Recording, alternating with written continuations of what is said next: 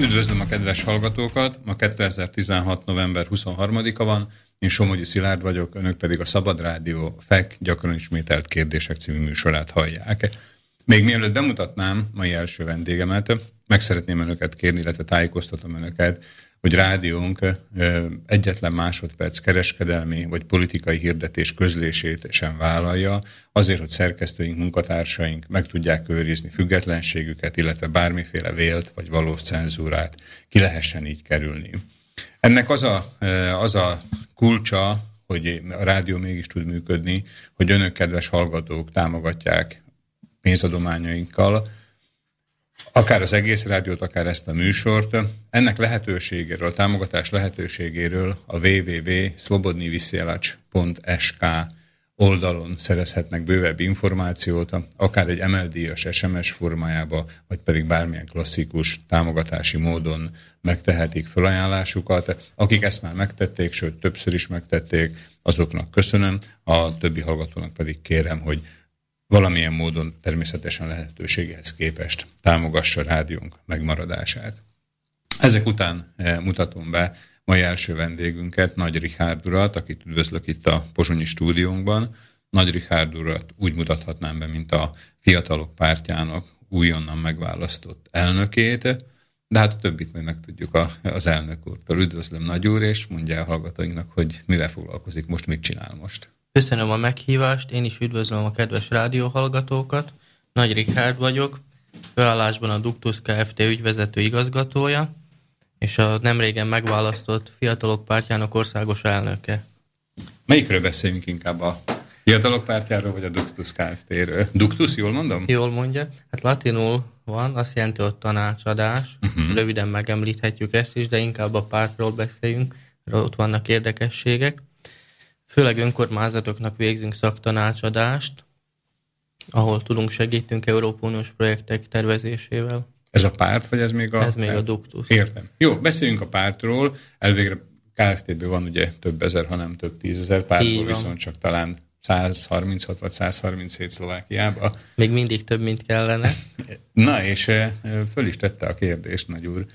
Tehát, hogy miért érzi úgy önt, vagy a párttársai, hogy kell egy újabb párt? Szlovákiában. Azt gondoljuk, hogy változásra van szükség, nem csak itt Szlovákiában, de az egész világon ez most megmutatkozott, és úgy gondoljuk, hogy most jött el az ideje a váltásra. És nem mindegy, hogy milyen váltás és milyen korszak következik ezután. Hogy egy egyfajta extrém korszak, vagy pedig egy normál, egy teljesen új gazdálkodást fog követni Szlovákia, és nekünk ez a fontos, mert ez a mi jövőnk. És azért döntöttünk a Fiatalok Pártja mellett, mert mindig a fiatalok voltak azok, akik változást hoztak a világban. Őnekik van erejük abban, őnekik van ö, benne motivációjuk, mert ők a jövő, ők szeretnének változtatni azon, hogy később majd az ő gyermekeiknek is jobb legyen. Én is látom a stúdióban, hogy velem szemben egy fiatalember, egy agilis kisugárzású, pozitív kisugárzású fiatalember ül, de hát ugye ezt a rádióhallgatók nem látják, úgyhogy megkérdezem Nagy úrtól, hogy hány éves.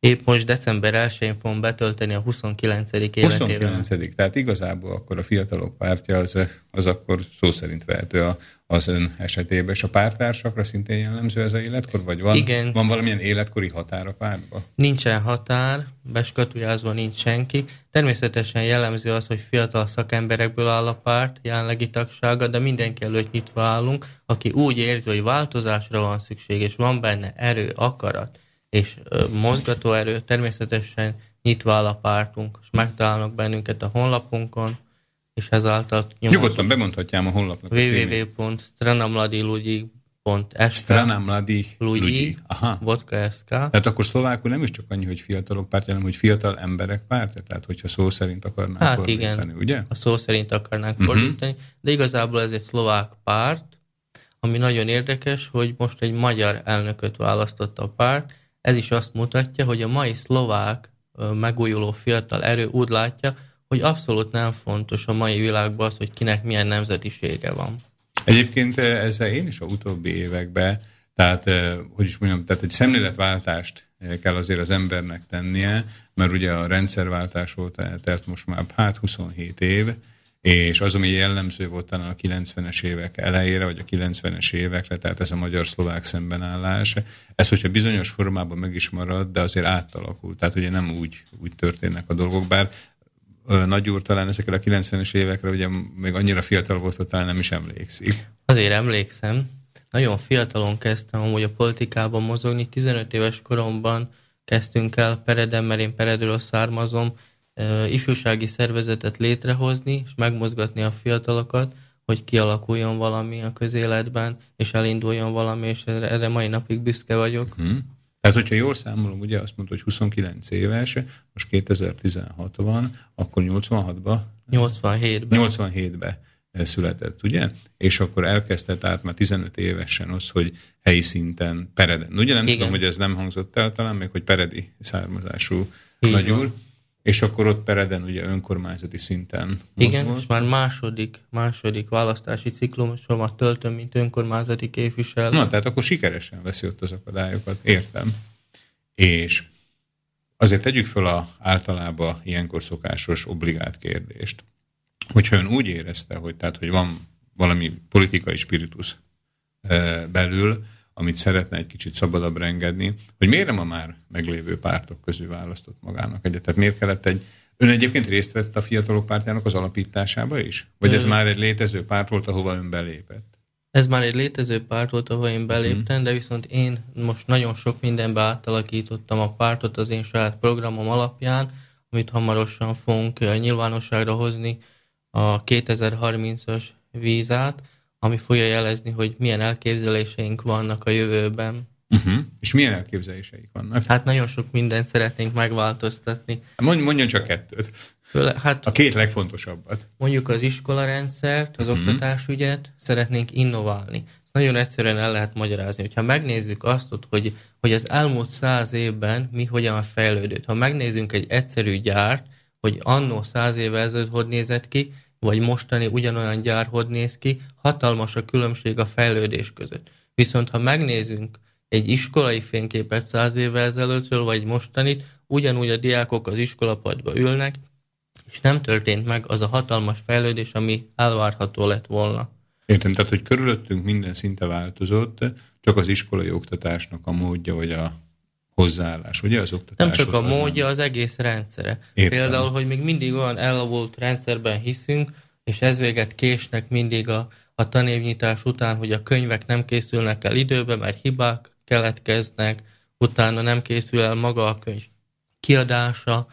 Nagyon egyszerűen meg lehetne ezt oldani, hogy ugye használjuk már ezt a modern technológiát, például ezeket a tabletrendszerekkel, és magát a könyvet elektronikus formába kapnák meg a diákok, ezáltal megspórolnánk a pénzt magának a könyv kiadásán is, ha bármilyen hiba keletkezik. Meg mennyi könyv... fát is meg lehetne így spórolni, ugye? Tehát mindjárt környezetvédelmi programjukat is meg tudják alapozni. És a másik dolog meg az, hogy, hogy ha bármilyen hiba is történik a kiadásában, egy pillanat alatt ki lehet javítani az elektronikus változatot. És ezáltal nem kellene várni a könyvek kiadatására sem. Meg, meg, meg lehetne az egészségügyi programot is alapozni, hogy a gyerekeknek, én ma, hogy jöttem ide a stúdióba, láttam iskolásokat, hát komolyan mondom, kis túlzással az egyik gyereknek a táskája a hátán, hát nagyobb volt, mint maga a gyerek. Tehát hát ez igen. ilyen elsős, másodikos rác lehetett, és akkora hátizsák volt a hátán, gondolom, hogy cuccok voltak benne, tehát iskolai dolgok. Na most, hogyha nem lenne könyv, ugye elég lenne csak egy valami olvasó, elektronikus olvasó, vagy egy tablet, ahol a, épp az adott, tehát az ilyen szempontból is jó lenne. Persze, és nagyon egyszerűbb lenne, és, és újító erővel lenne az egész. Mm. Én abban hiszek, hogy, hogy ugye van a szlovák népmese a három garasról, hogy ezt sokan használják a mai politikában, és beszélünk róla, de igazából senki nem használja, mint gyakorlatban. Tehát, hogyha úgy osztanánk el ezt a vagyont, ami az állam rendelkezik, hogy egyharmadát magába a jövőbe fektetni, tehát a fiatalokba és az oktatásba, egyharmadát a szépkorúaknak a megélhetésébe, hogy tisztes megélhetést kaphassanak. Ne haragudjon, hogy megkérdezem, a szépkorúak alatt a nyugdíjas réteget érti? Igen. Értem. Csak én nem nevezem őket nyugdíjasnak, mert azért, hogy ők megélték azt a kort, a nyugdíj kicsit nevetséges, főleg a mai nyugdíjrendszer, ami Szlovákiában működik, azért is mi inkább szépkorúaknak nevezzük tiszteletből az idősebb generációt, mert nekik köszönhetjük azt, hogy most itt vagyunk, ahol vagyunk. és nekünk kell ezt majd valahogy meghálálni ő feléjük, hogy ők a végső nyughelyig, hogy megélhessenek mindent, és megkaphassanak nem csak szociális ellátást, de az egészségügyet. És akkor már ugye ide is, ide is érhetünk az egészségügyi rendszerhez, ahol nagyon sok probléma van, például az, hogy kettő magán egészségügyi pénztárrendszerünk van, amely nem garantálja azt, hogy a lakosok befizetik a pénzt a pénztárba, hogy az a kórház felújítására fog menni. De nagy valószínűséggel hamarabb fog épülni belőle egy golfpálya, vagy egy wellness központ. És én abban látom a, a reformrendszert az egészségügyben, hogy egyetlen egy állami egészségügyi pénztár működne, amelyre a kormány garantálná, hogy bizonyos százalékát mindig a különböző kórházak megújítására fordítaná. Ha ezt így csináltuk volna az elmúlt húsz év alatt, akkor minden évben, ha csak egy kórházat újítottunk volna föl ebből a pénzből, akkor ma Szlovákiának több mint húsz vadonatúj kórháza lehetne teljes, komplett felszereltséggel. Értem. Egy kicsit visszakanyarodnék a, magához a párthoz. Aztán folytathatjuk a, a program dolgokat. Azt mindenképpen még megkérdezném Nagy úrtól, amikor pártot választott magának. Ezt tőlem is mindig meg szokták kérdezni, mert ugye én is egy nem magyar pártba voltam egy bizonyos ideig aktív, hogy hát miért nem magyar pártba jelentkezett az ember. Most akkor én ezt továbbadom, ezt a kérdést Nagy úrnak. Miért nem egy magyar pártba lépett be? Én aktív, aktív szereplője voltam egy magyar pártnak is annó. Azt lehet tudni, hogy melyiknek? Igen, a Magyar Koalíció pártjának. Igen. De később azt láttam, hogy úgy megfeneklik az egész, hogy nem halad előre. Úgy, úgy, úgy elhagyott bennünket az erő, a motiváció, nem láttuk azt, hogy van jövő. Uh-huh. És ezért gondolkoztunk. Nagyon sokat jártam a szlovák fiatal elittel, a mai, mai elittel, így különböző konferenciákra, beszélgetésekre, ahol nem csak ők, de mi is elmondhattuk véleményünket, és úgy egyetértettünk abba, hogy a szlovák jobb, és, vagy a magyar és a szlovák jobb oldalon nagyon nagy az űr, nagyon nagyok a problémák, nagyon rengeteg a párt, akik nem képesek arra, hogy összefogják az embereket. Tehát az önök párt egy jobb oldal irányít. Úgy a mi pártunk az középpárt, uh-huh. tehát centralista.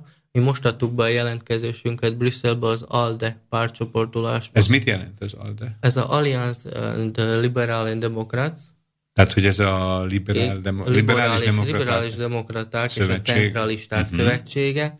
És ide adtuk be mi is a jelentkezésünket. Szlovákiából jelenleg még senki nem tagja, viszont Csehországban a Babis-féle párt az, amely ennek a pártszövetségnek a tagja. Aki most ugye a pénzügyminiszter. Igen. Talán, ugye? Igen. Csehországban. És még akkor esetleg visszakanyarodhatnánk arra, hogy miért fiatalok, és hogy miért...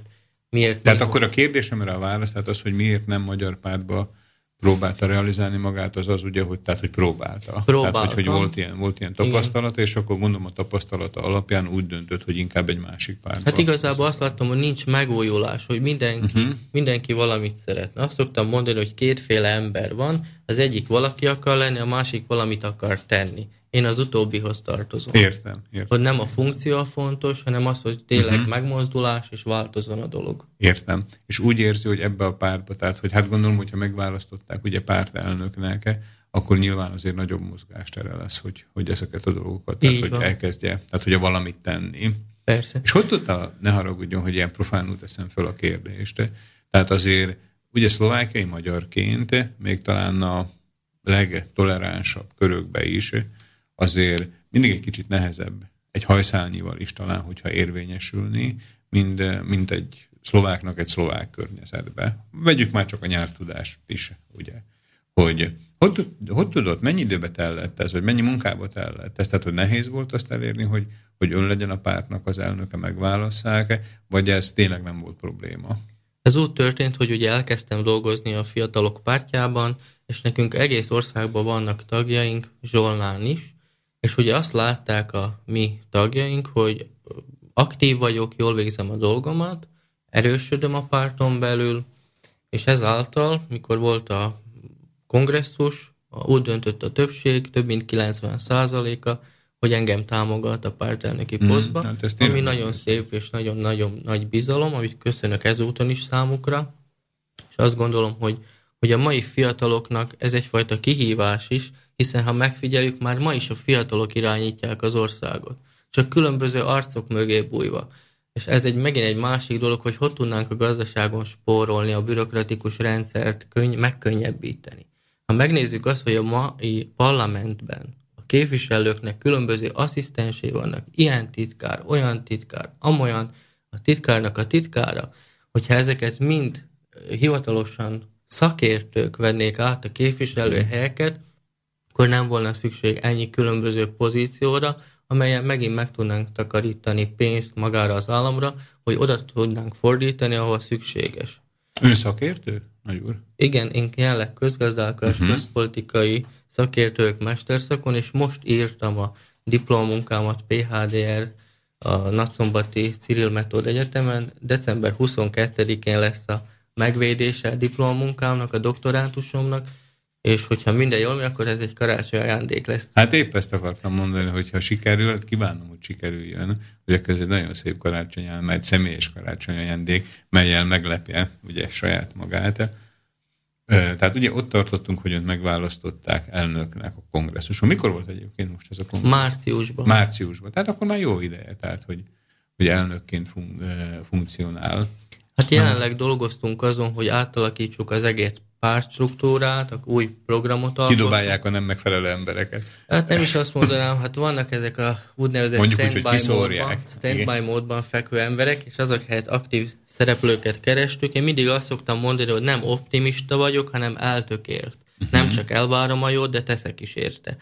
Úgyhogy mindig a maximumra törekszünk, hogy maximalisták is vagyunk. És azt szoktam mondani, hogy ahol a szervezettség van, ott van igazán teljesítmény is. Ö, mindenféle bókolás nélkül engedje meg, hogy, tehát, hogy elismerjem, hogy itt én szépen azonnal idézeteket, vagy pedig nagyon szépen színesíti a, a beszédet, hogy ugyanúgy beszél, ugyanígy beszél szlovákul is, tehát hogy tudjuk ugyanilyen szinten előadni, meg győzni szlovákul is. Természetesen biztos, hogy vannak hibáim, de azt gondolom, és a pártársaim is azon vannak, hogy akik a szavakban ö, vélik fel a hibákat, azok eleve nem, az, nem arra figyelnek, amire kell figyelni. Inkább csak a külsőségre. Így van. Ugye? A pártjukat, ugye, hogyha egy szlovákiai magyarnak kiejtjük a nevét, tehát hogy Fiatalok Pártja, magyarországi magyarról meg nem is beszélve, tehát ott nyilván azért van egy kis áthallás, ugye, hogy a jelenlegi magyarországi kormányzó párt, a Fidesz, az, bár úgy tudom, már nem használják ezt a rövidítést, de eredetileg ugye Fiatal Demokraták Szövetségeként alakult, tehát ott is volt egy ilyen életkori, náluk talán, ha jól tudom, volt is életkori korlát, tehát hogy harmincöt év volt a, a felső korhatár, önök pedig e, nagyúrék, tehát ugye nem szabtak korhatár, de azért a névben benne van, hogy fiatalok. Tehát, hogy van ezen kívül még valami átfedés a, esetleg a Fidesszel, vagy ez csak egy véletlen? Nincs semmi átfedés a Fidesszel. Ezt mi úgy gondoltuk, hogy erre van szükség.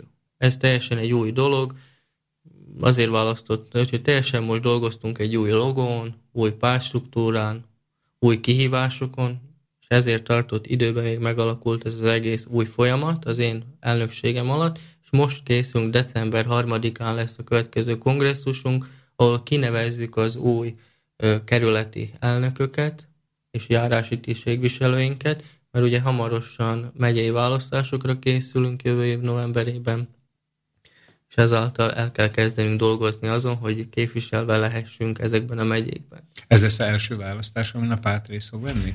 Hát helyi szinten már részt vettünk választásokon, uh-huh. de így nagyobb szinten ez lesz az első hát, megmérettetés. Önkormányzati szinten, igen. Önkormányzati szinten. És akkor most egy fokkal magasabb önkormányzat, nem megyei önkormányzat. Ugye ez kétezer-tizenhétben, novemberében? Így van. Hát épp egy év van még akkor. Természetesen. Uh-huh. Időbe kell kezdeni, hogy az embereink ismertek legyenek a saját régiójukban. Értem.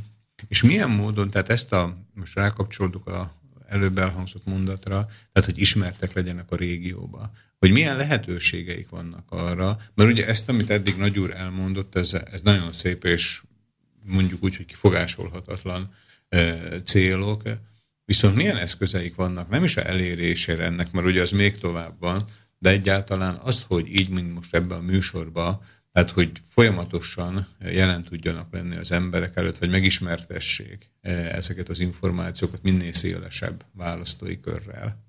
Hát mi, mi nem félünk az emberek közé menni, és mi nekünk ez lesz a fő stratégiánk, hogy nem vé i pé zónákba elbújni a választók előtt, hanem közvetlenül a választókkal felvenni a kapcsolatot, megkérdezni tőlük, hogy mi az ő problémájuk, mi is tudjuk, hogy mik a régiós problémák, és ennek alapján elkészítjük az adott régióra a különböző programunkat, amivel fogunk indulni a választáson, és igyekszünk majd elérni minél több embert, személyesen főleg, mert a legnagyobb erő a személyes meggyőzésben van.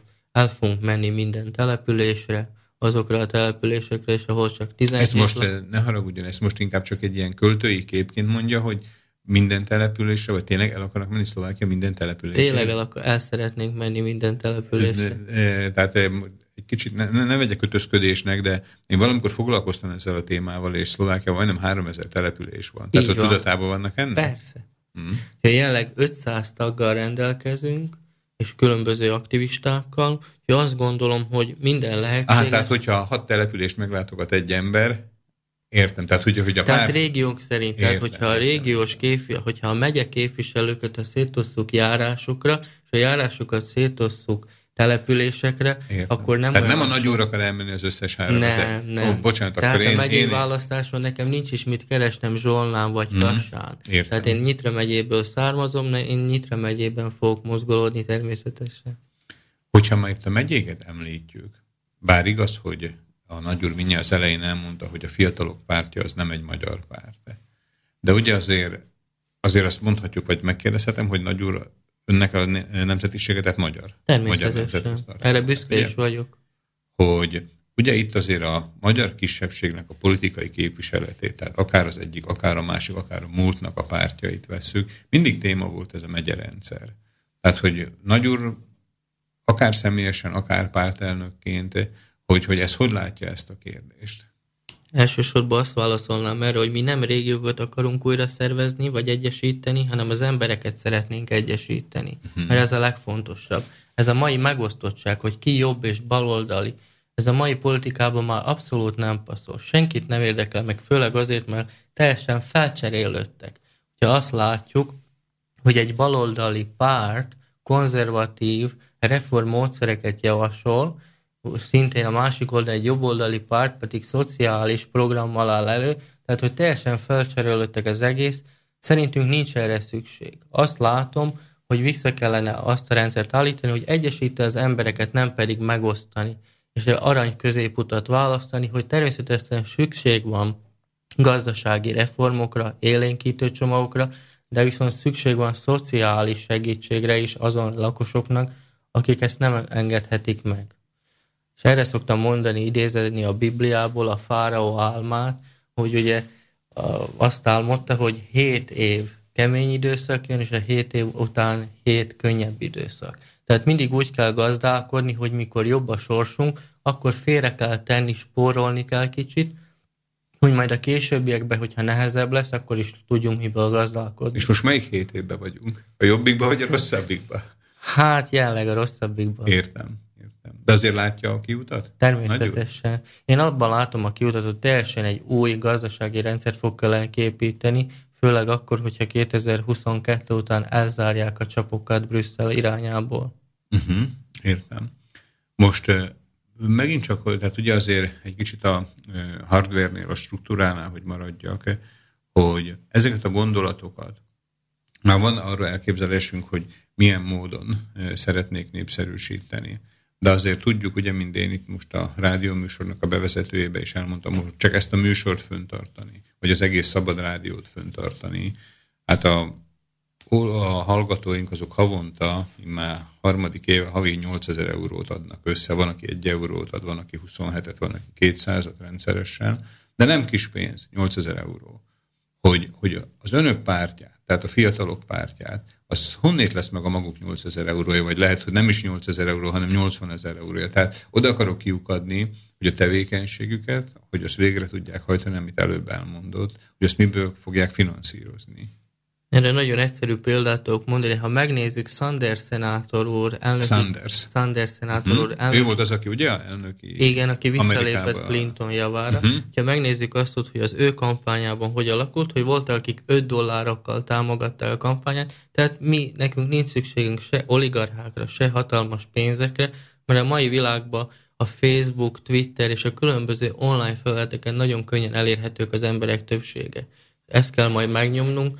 Én azt gondolom, hogy nekünk nincs pénzünk hatalmas billboard reklámokra, ezért is fogunk inkább személyesen elmelátogatni a különböző településekre, ahol tudunk segíteni, de azt gondolom, hogy a tagságunk és a különböző szimpatizánsunk segítségével sok kicsi sokra megy, tehát nem kell lebecsülni előre, és aztán majd meglátjuk, hogy mit lehet kihozni belőle, de minden tőlünk telhetőt meg fogunk tenni azért, hogy a rövid időn belül beküzdjük magunkat a szlovák parlamentbe. A parlamentbe? Értem. Hát igen, ugye, végsősorban ugye most voltak kétezer-tizenhatban, márciusban, tehát akkor, amikor az önöknek a kongresszus épülésezett, valamikor előtte vagy utána voltak a parlamenti választások, tehát kétezer-húszban várható a, a következő. Ilyen szinten azért, azért figyelik az eseményeket, tehát így országos szinten is, hogy a pártjuknak vagy nagyúrnak a véleménye, például mi a kihúzza ez a kormány négy évet, vagy lesznek előrehozott választások. Tehát mire készülnek önök? Tehát arra, hogy kétezer-húszba fognak bekerülni a parlamentbe, vagy hogy bekerülnek már kétezer-tizennyolcba esetleg? Hát ugye mind a kettő dologra kell készülnünk, nem várhatunk arra, hogy csak kétezer-húszban már mi megtörténhet. Hát egyedül az es en es en múlik, hogy kibírja ez a kormány, vagy sem. A Szlovák Nemzeti Párt. Így van. Ezt hogy érti? Hát azt gondolom, hogy ők lesznek azok, akik hogyha úgy érzik, hogyha most szétbomlasztják ezt a kormányt, és hogyha látnak arra lehetőséget, hogy ők irányításával ö, alakuljon a következő kormány, akkor valószínűleg nem fogják hagyni, hogy ez a kormány kihúzza négy évig. Tehát most, amikor ugye beszélgetünk, ahogy mondtam, kétezer-tizenhat november huszonharmadikán, ha jól értem, vagy jól desifírozom az ön szavait, akkor azt mondja, hogy a Szlovák Nemzeti Párt az a párt, aki a jelenlegi hármas kormánykoalícióba erősödik, tehát az, hogy őnála van a jövendőbeli döntéshozói, mondjuk úgy pozíció, és hogyha nekik megfelel az, hogy ez a hármas koalíció tovább működjön, akkor tovább fog működni, ha nem felel meg nekik, akkor, akkor szétpottyanik, és valószínűleg lesznek előrehozott választások. Így van. Pontosan tudjuk azt, hogy a Szlovák Nemzeti Párt nem véletlenül kérte a parlament elnöki pozíciót, mert tapasztalatból tudhatjuk azt, hogy ott a legnehezebb százalékot veszíteni a népszerűségből, így ezáltal ott nem lehet hibázni sem, így ezáltal a népszerűség egyre növekszik. Egyébként én is ezen gondolkodtam, hogy például egy olyan pozíció, hogy parlament alelnöke, a leg, legkényelmesebb pozíció, semmiféle, tehát ahogy ugye Magyar is utalt rá, tehát semmiféle felelősséggel nem jár. Jó, még talán azt is mondhatnám a parlament elnökének is, de parlament alelnöki pozícióba ideális hely a áttérésére egy választási időszaknak. És akkor ön ezt látja benne, tehát hogy a Szlovák Nemzeti Párt elnöke ezért választotta, ugye? A parlament elnöki pozíciót. Nyilvánvaló, vagy... ez stratégiai uh-huh. húzás volt a Szlovák Nemzeti Párt oldaláról. Én azt gondolom, hogy igazából úgy fog náluk eldőlni, hogy a Kiska féle párt, a köztársaságelnöki párt, amire készül a megalakítására, hogy mennyire fogják újra előrehozni a gorilla adatokat. Tehát, hogy lesz még egy újabb párt Szlovákiában ön szerint, ugye? Ez nyilvánvaló. A köztársasági elnöknek, André Kiskának. Hát van. Ezt most már több helyről lehet egy ilyen nagy amerikai támogatottsággal, gondolom én. Uh-huh. Értem. Ez a véleménye a szlovák belpolitikának, hát mondjuk úgy most már az országos szintjéről, Nagy Richardnak, mai vendégünknek, aki a Fiatalok Pártjának, hát nem is olyan újonnan, mert most már lassan ugye fél éve megválasztott, vagy több mint fél éve megválasztott új elnökének. Vele beszélgetünk a pártról, illetve ugye Nagy Richard úrnak is a véleményéről, egyes belpolitikai eseményekről. Mivel, hogy a beszélgetésünknek a feléhez értünk, most engednénk egy kis zenét, hogy az olvasóknál is egy kicsit leülepedjenek az elhangzott információk.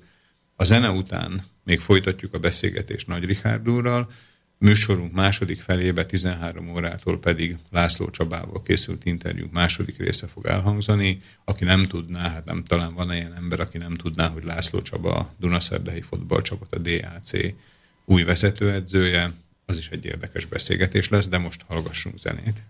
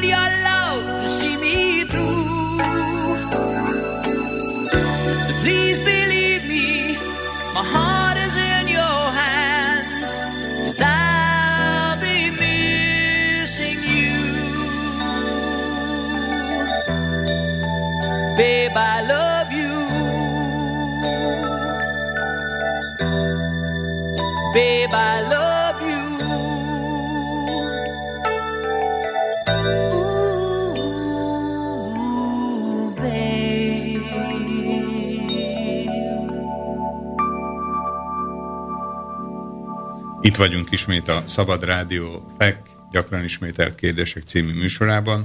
Én Somogyi Szilárd vagyok, mostani vendégem pedig Nagy Richard úr, a Fiatalok Pártjának elnöke. Vele tizenhárom óráig folytatjuk a beszélgetésünket, utána pedig műsorunk második órájába László Csabával készült beszélgetésünk második részét hallhatják. László Csaba a Dunaszerdahelyi dé á cé vezetőedzője. De ne fussunk ennyire előre az időben, maradjunk a Hát ugye azért nevezhetjük új pártnak a Fiatalok Pártját, mert úgy gondolom, hogy tehát nem tegnap alakult, hát vitt értelemben, de azért a nagy közönség túl sokat nem hallhatott eddig a pártról. Mi, ez egy milyen régóta, tehát mely, mikori képződmény maga a párt, és eddig még nem nagyon lehetett róla hallani. Uh-huh. Ez úgy működött, hogy a elődeim, a párt előző elnöke, ők megvettek egy már működő pártot, amit már nem tudták kifizetni a pártpolitikai auditot sem annál a pártnál, így nagyon olcsón megszerezték, és aztán alakították meg a Fiatalok Pártját. Akkor még diákokként szerveződött az egész, és utána, amikor elkezdtünk dolgozni keményebben, utána alakult ki az egész, hogy a kongresszuson a választók többsége úgy döntött a jelöltek közül, hogy engem támogatnak a pártelnökség élére, az én választási programom nyert. De akkor is már így hívták a pártot. Akkor is így hívták, hogy igen. Már Fiatalok Pártja. Vagyis, hogy Stranamladilugi szlovákul, ugye? De viszont a marketing szempontjából új logót választottunk, uh-huh. új színeket, sárga, fekete, ez ilyen progresszív. Uh-huh. Ha jól a... tudom, ez volt az osztrák-magyar monarchiának is a, a színe, meg talán egyszer azt olvastam, volt egy osztálytársam, aki mindent tudott, és ő mondta, hogy az indiánoknak is a harci színeik, ez volt a sárga-fekete, tehát maguk is egy kicsit ilyen dinamikusabbra veszik. Nem, a... mi inkább úgy gondoltuk, hogy a méhecskének is sárga-fekete uh-huh. színe, és hogy együttes kemény munkával, szorgalommal, és e, csapatmunkával, csapatjátékkal elérhessük a céljainkat. Ezt tartottuk szemügynek elsősorban. Nem figyeltük azt, hogy kinek milyen, hogy volt. Értem, értem, értem.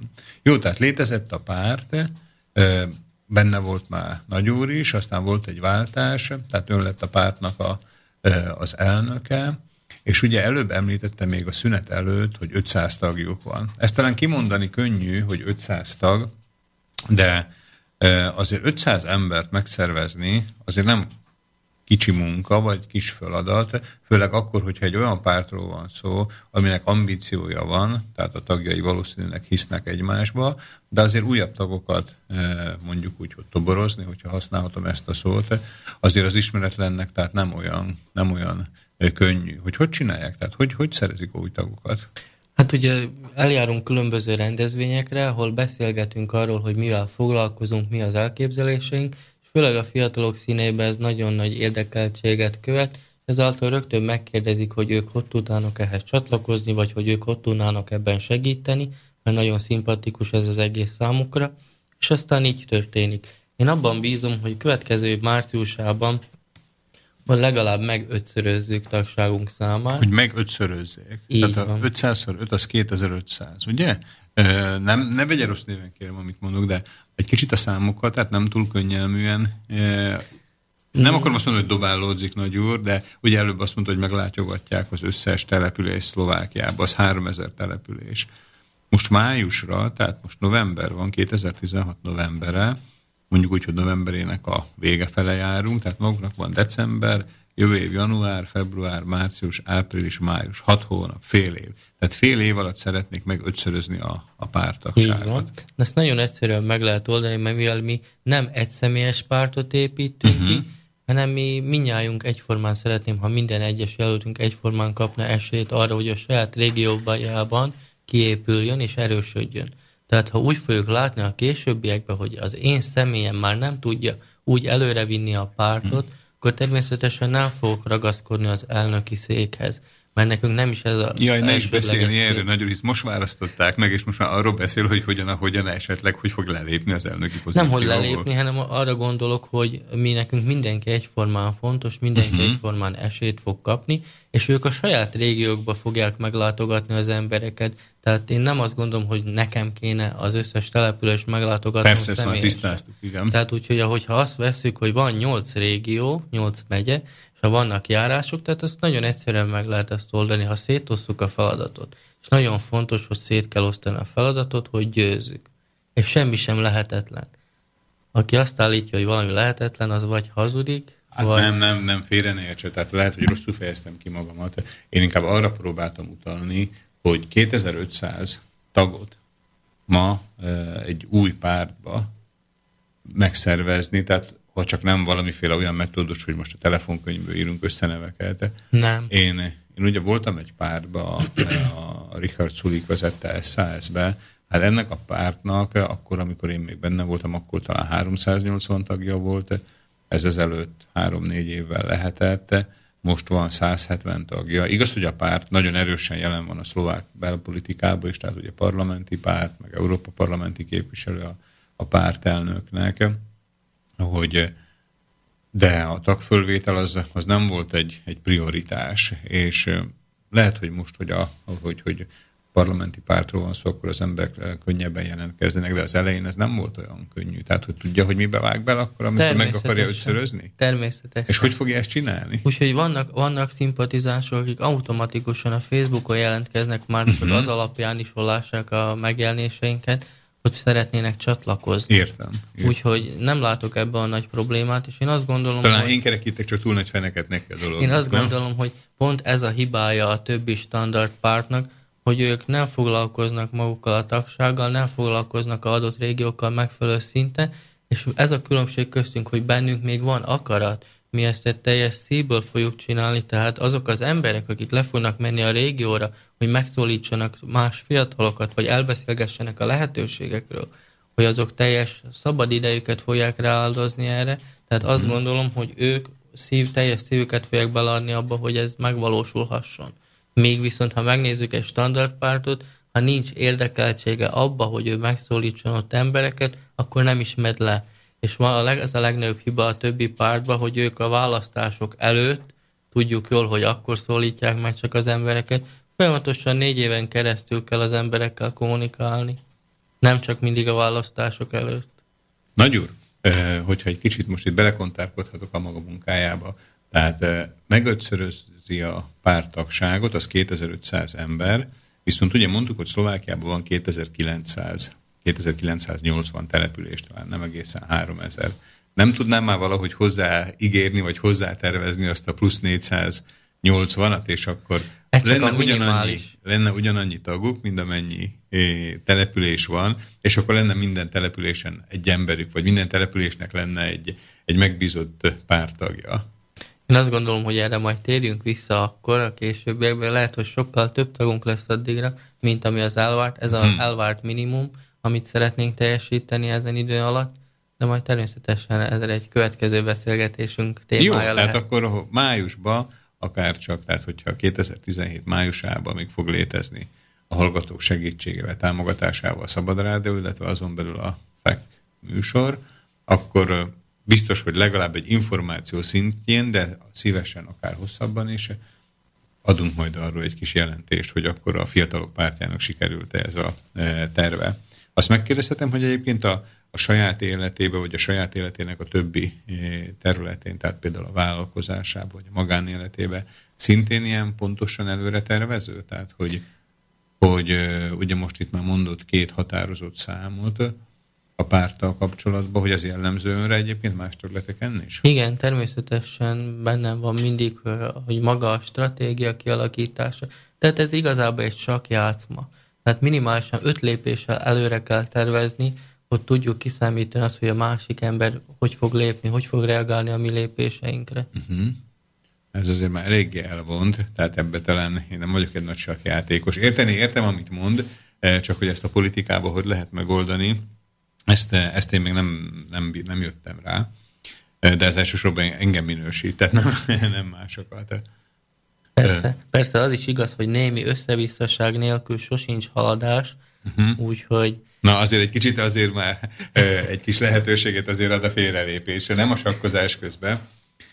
Jó, Nagy úr, tehát ön, azt már megtudtuk, ugye, hogy egy szlovák, de semmiképpen sem magyar pártnak a, az elnökévé választották, a Fiatalok Pártjának, viszont ön ugye elmondta, hogy a magyar nemzetiségére büszke, tehát ezt meg se kérdőjeleződik, gondolom, a párttársai részéről se, hogy mennyire tud odafigyelni arra, ami a szlovákiai magyar kisebbséget érinti, vagy a szlovákiai magyar nemzetrészt érinti, és esetleg kell, előállhat-e olyan helyzet, amikor a, az ön magyarsága ütközne például mondjuk a a szlovákságnak a, az érdekeivel. Tehát, hogy ilyen dilemma helyzetbe kerültem már valamikor? Azt gondolom, hogy nem, mert az én választási programommal úgy választottak meg, hogy kisebbségi programunk is lesz.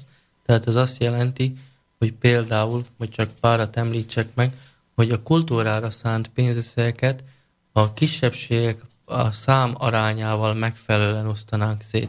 Tehát, hogyha például van a kultúrára egy nagyobb összeg, akkor annak például a tíz százalékát kaphatnák meg a magyar uh-huh. szervezetek. És azt szerintem egy igazságos rendszer lenne. És ugyanúgy a többi kisebbség is a szám arányuk alapján kaphatna, részesülhetne ebből a támogatásból. Ö, azt mondják, hogy a, az ördög az mindig a részletekbe lakozik. Ö, mondok magának egy konkrét esetet. Ez itt a rádió műsorában, tehát itt a Szabad Rádióban legutóbbi öt hétben legalább kétszer témára került a szlovákiai magyar televízióadásnak a kérdése. Az egyik korábbi vendégünk Pék Zoltán úr volt, akit most megválasztottak, a, a jól tudom, a médiatanácsnak a, a tagjának, aki azt a nézetet képviseli, hogy ahogy ön mondta előbb szintén, tehát a számaránynak megfelelően kell a itteni magyar kisebbségnek is műsoridőt kapnia.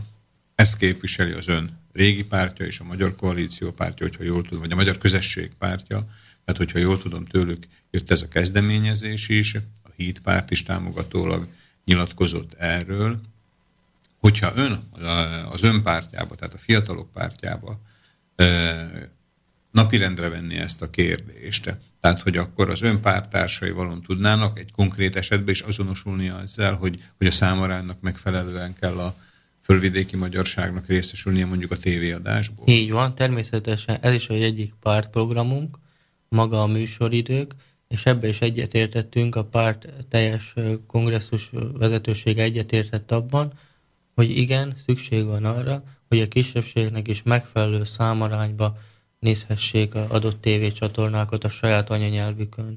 És ebben nincs köztünk eltérés. Tehát én azt mondom, amit a, a műsor legelején is, hogy a mi pártunkban ezek a mai szlovák fiatalok abszolút nem látnak ebben hibát, hogy miért ne nézhetnének magyar nyelvű adást, vagy akár roma nyelvű adást, a romák, mm. vagy, vagy ruszin nyelvű adásokat, a ruszinok, az itt élő ruszinok, mert én azt gondolom, hogy, hogy mindig van lehetőség. Attól, attól, hogy elveszünk egy kis műsoridőt a többiből, az nem azt jelenti, hogy kevesebb lesz a szlovák műsoridő, hanem pont az, hogy multikulturális lesz az egész. Én egy egész Európában hiszek. Én azt vallom, hogy mi mindjárt Európához tartozunk, és mindjárt európaiak vagyunk elsősorban. És ha minél több, színesebb a, a országunk, annál nagyobb sikereket tudunk elérni. Csak a hallgatók informálása szempontjából egy kicsit engedjen meg, hogy eltérjek a, az ön pártjának a témájától. Tehát ugye itt a televízióadásról beszéltünk most az elmúlt percekben, tehát hogy arányos időt tud-e kapni a fölvidéki magyar kisebbség, és képzelj el, tehát első, első elutasítás az az volt, hogy nincs műsoridő, tehát hogy, hogy nem lehet megoldani. Utána épp az említett Pék úr, Pék Zoltán jött azzal, hogy nem is kell elsősorban műsoridőbe gondolkodni, legyen meg a közszolgálati egyes-kettes csatorna, de hogy ma a technikai lehetőség, hogyha jól emlékszem, tehát azt mondta, hogy nyugodtan lehetne egy új csatornába gondolkodni, egy új közszolgálati csatornába, ami egyáltalán nem bántaná az egyes vagy a kettes közszolgálati csatornának a, a műsoridejét. Na most jelenleg az a helyzet, hogy a Magyar Közösség pártja az most már talált törvényi alapot is annak, hogy igen, a sajtó vagy a médiáról szóló törvény elő is írja azt, hogy így legyen, mind ahogy arról most mi beszélgettünk. Most akkor az a kifogás, hogy nincs pénz. Hogyha a nagyúréknak a pártja, a Fiatalok Pártja adná mondjuk a tévéelnököt, vagy a kulturális minisztert, akkor, akkor menne tovább? Tehát megoldanák ezt a kérdést? Elsősorban én arra válaszolnék, hogy az adott volt képviselőink a különböző pártszínekből, őnekik már volt erre lehetőségük, hisz kormányoztak, hogy miért nem valósították meg már akkor. Illetve magyarországi segítségük is volt, miért nem valósították meg ezekből a lehetőségből. Akár lehetne egy teljesen magán televíziónk is, amely teljesen magyar nyelven működhetne itt Szlovákiában is. Lehetőségünk volt hozzá. Csak talán akaraterő nem volt meg bennük, amire szükség lett volna. Természetesen mi azon fogunk dolgozni, hogy mindenki elégedett legyen. De elsősorban vannak fontosabb problémák is a gazdaságban, az egészségügyben. Úgy veszem ki a szavaiból, hogy kritikusan szemléli a itteni magyar kisebbségnek a politikai vezetését. Nem csak a kisebbség vezetését, a teljes politikumnak a vezetését eddigi huszonöt év alatt nem sok változás történt a parlamenti székek elfoglalásába. Többségében ugyanazok az emberek cserélődnek, kik helyet foglalnak ott. Én mindig azt szoktam mondani, hogy aki az elmúlt húsz évben csak ígérgetni tudott, akkor ha most jön egy következő választás, és újra csak ígérget, miért pont most változtatni ezen? Miért pont? Hát eddig nem volt ideje, eddig nem volt ott, eddig ő nem vett részt a kormányzásba. Értem, Értem. Tehát mi, akinek megvolt a lehetősége, az viselje is a felelősség, felelősségét a esetleges sikertelenségének. Pontos, és ezt a választók is így látják szerintem. Ennek köszönhetik a különböző pártok a sikertelenségüket, a választási sikertelenségüket, mert ígérgetni mind tud választások előtt. De mikor oda kerülnek, akkor mindenki elfelejti, hogy kinek mit ígért, mindig azt halljuk, hogy most be kell húzni a nadrágszíjat, viszont azt lássuk, hogy a politikusok fizetése egyre jobban emelkedik. Akkor meddig lesz ez tűrhető?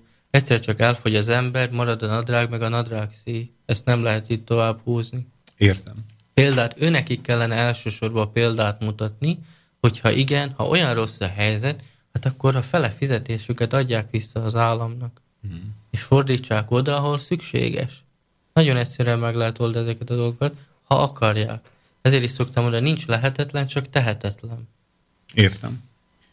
A Fiatalok Pártja ugye egy új párt, egy új elnökkel, hogy megkönnyítsük a hallgatóinknak, vagy a választóknak a tájékozódás, hogy mégis a palettán hol helyezze el a, a pártjukat. Ugye azt már tudjuk, hogy az Európai Liberális Szövetségbe adták be a, a takkérelmüket.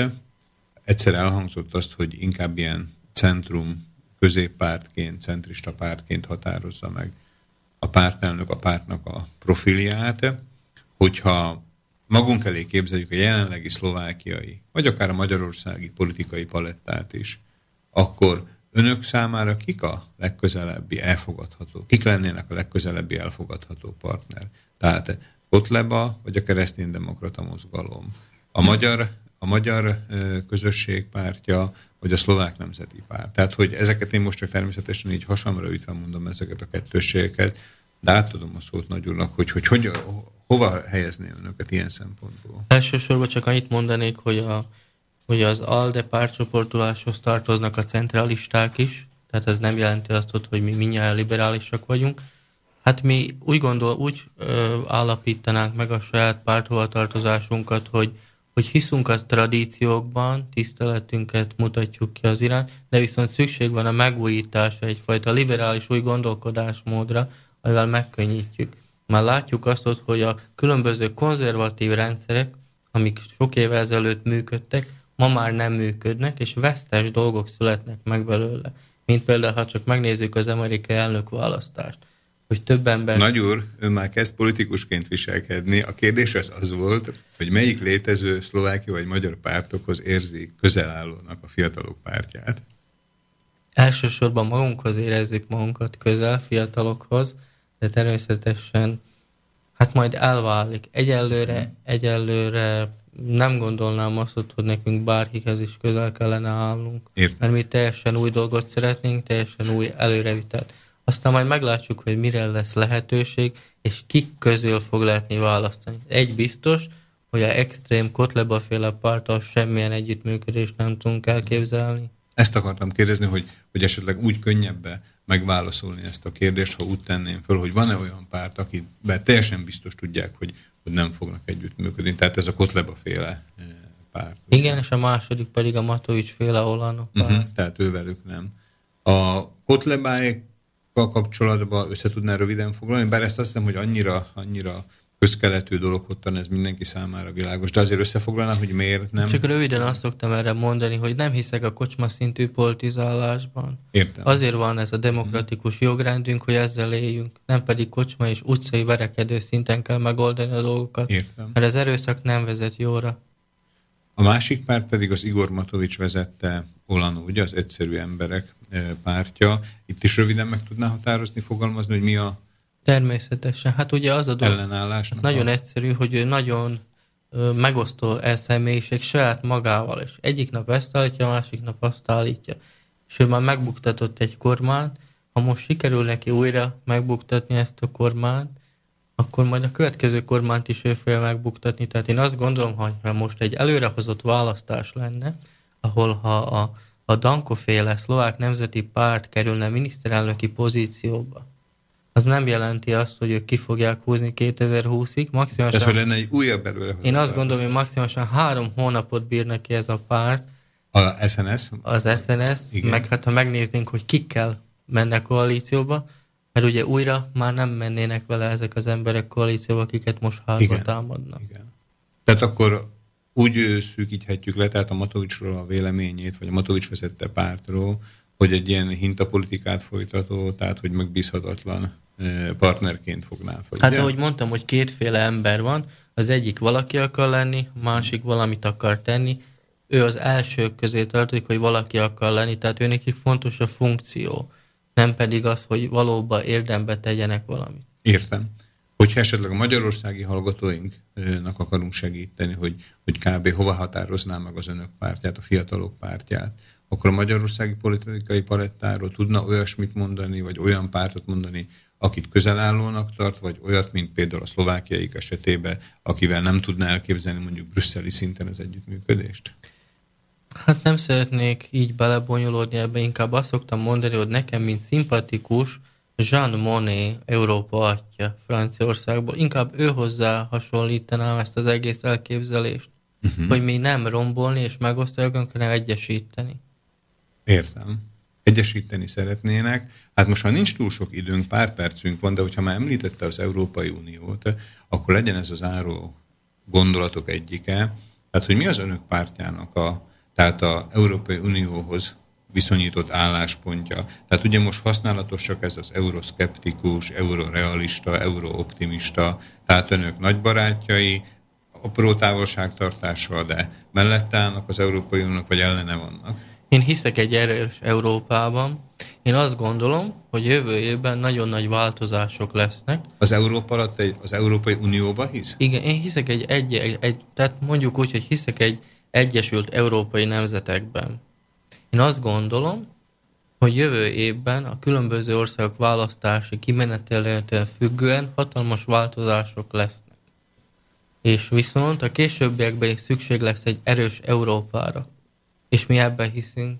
Értem, tehát akkor az önök pártja Európa, mondjuk úgy, hogy az Európai Uniónak a pártjánál, gondolom, hogyha mennénk most részletekbe, akkor biztos találnánk őt, amivel egyetértenek, biztos találnak olyan, amivel kevésbé, de az Európai Uniót nem kérdőjelezik meg, mint... Természetesen. Én azt gondolom, hogy, renge, hogy rengeteg dolgot kell megváltoztatni ott is, de azon kívül van még lehetőség.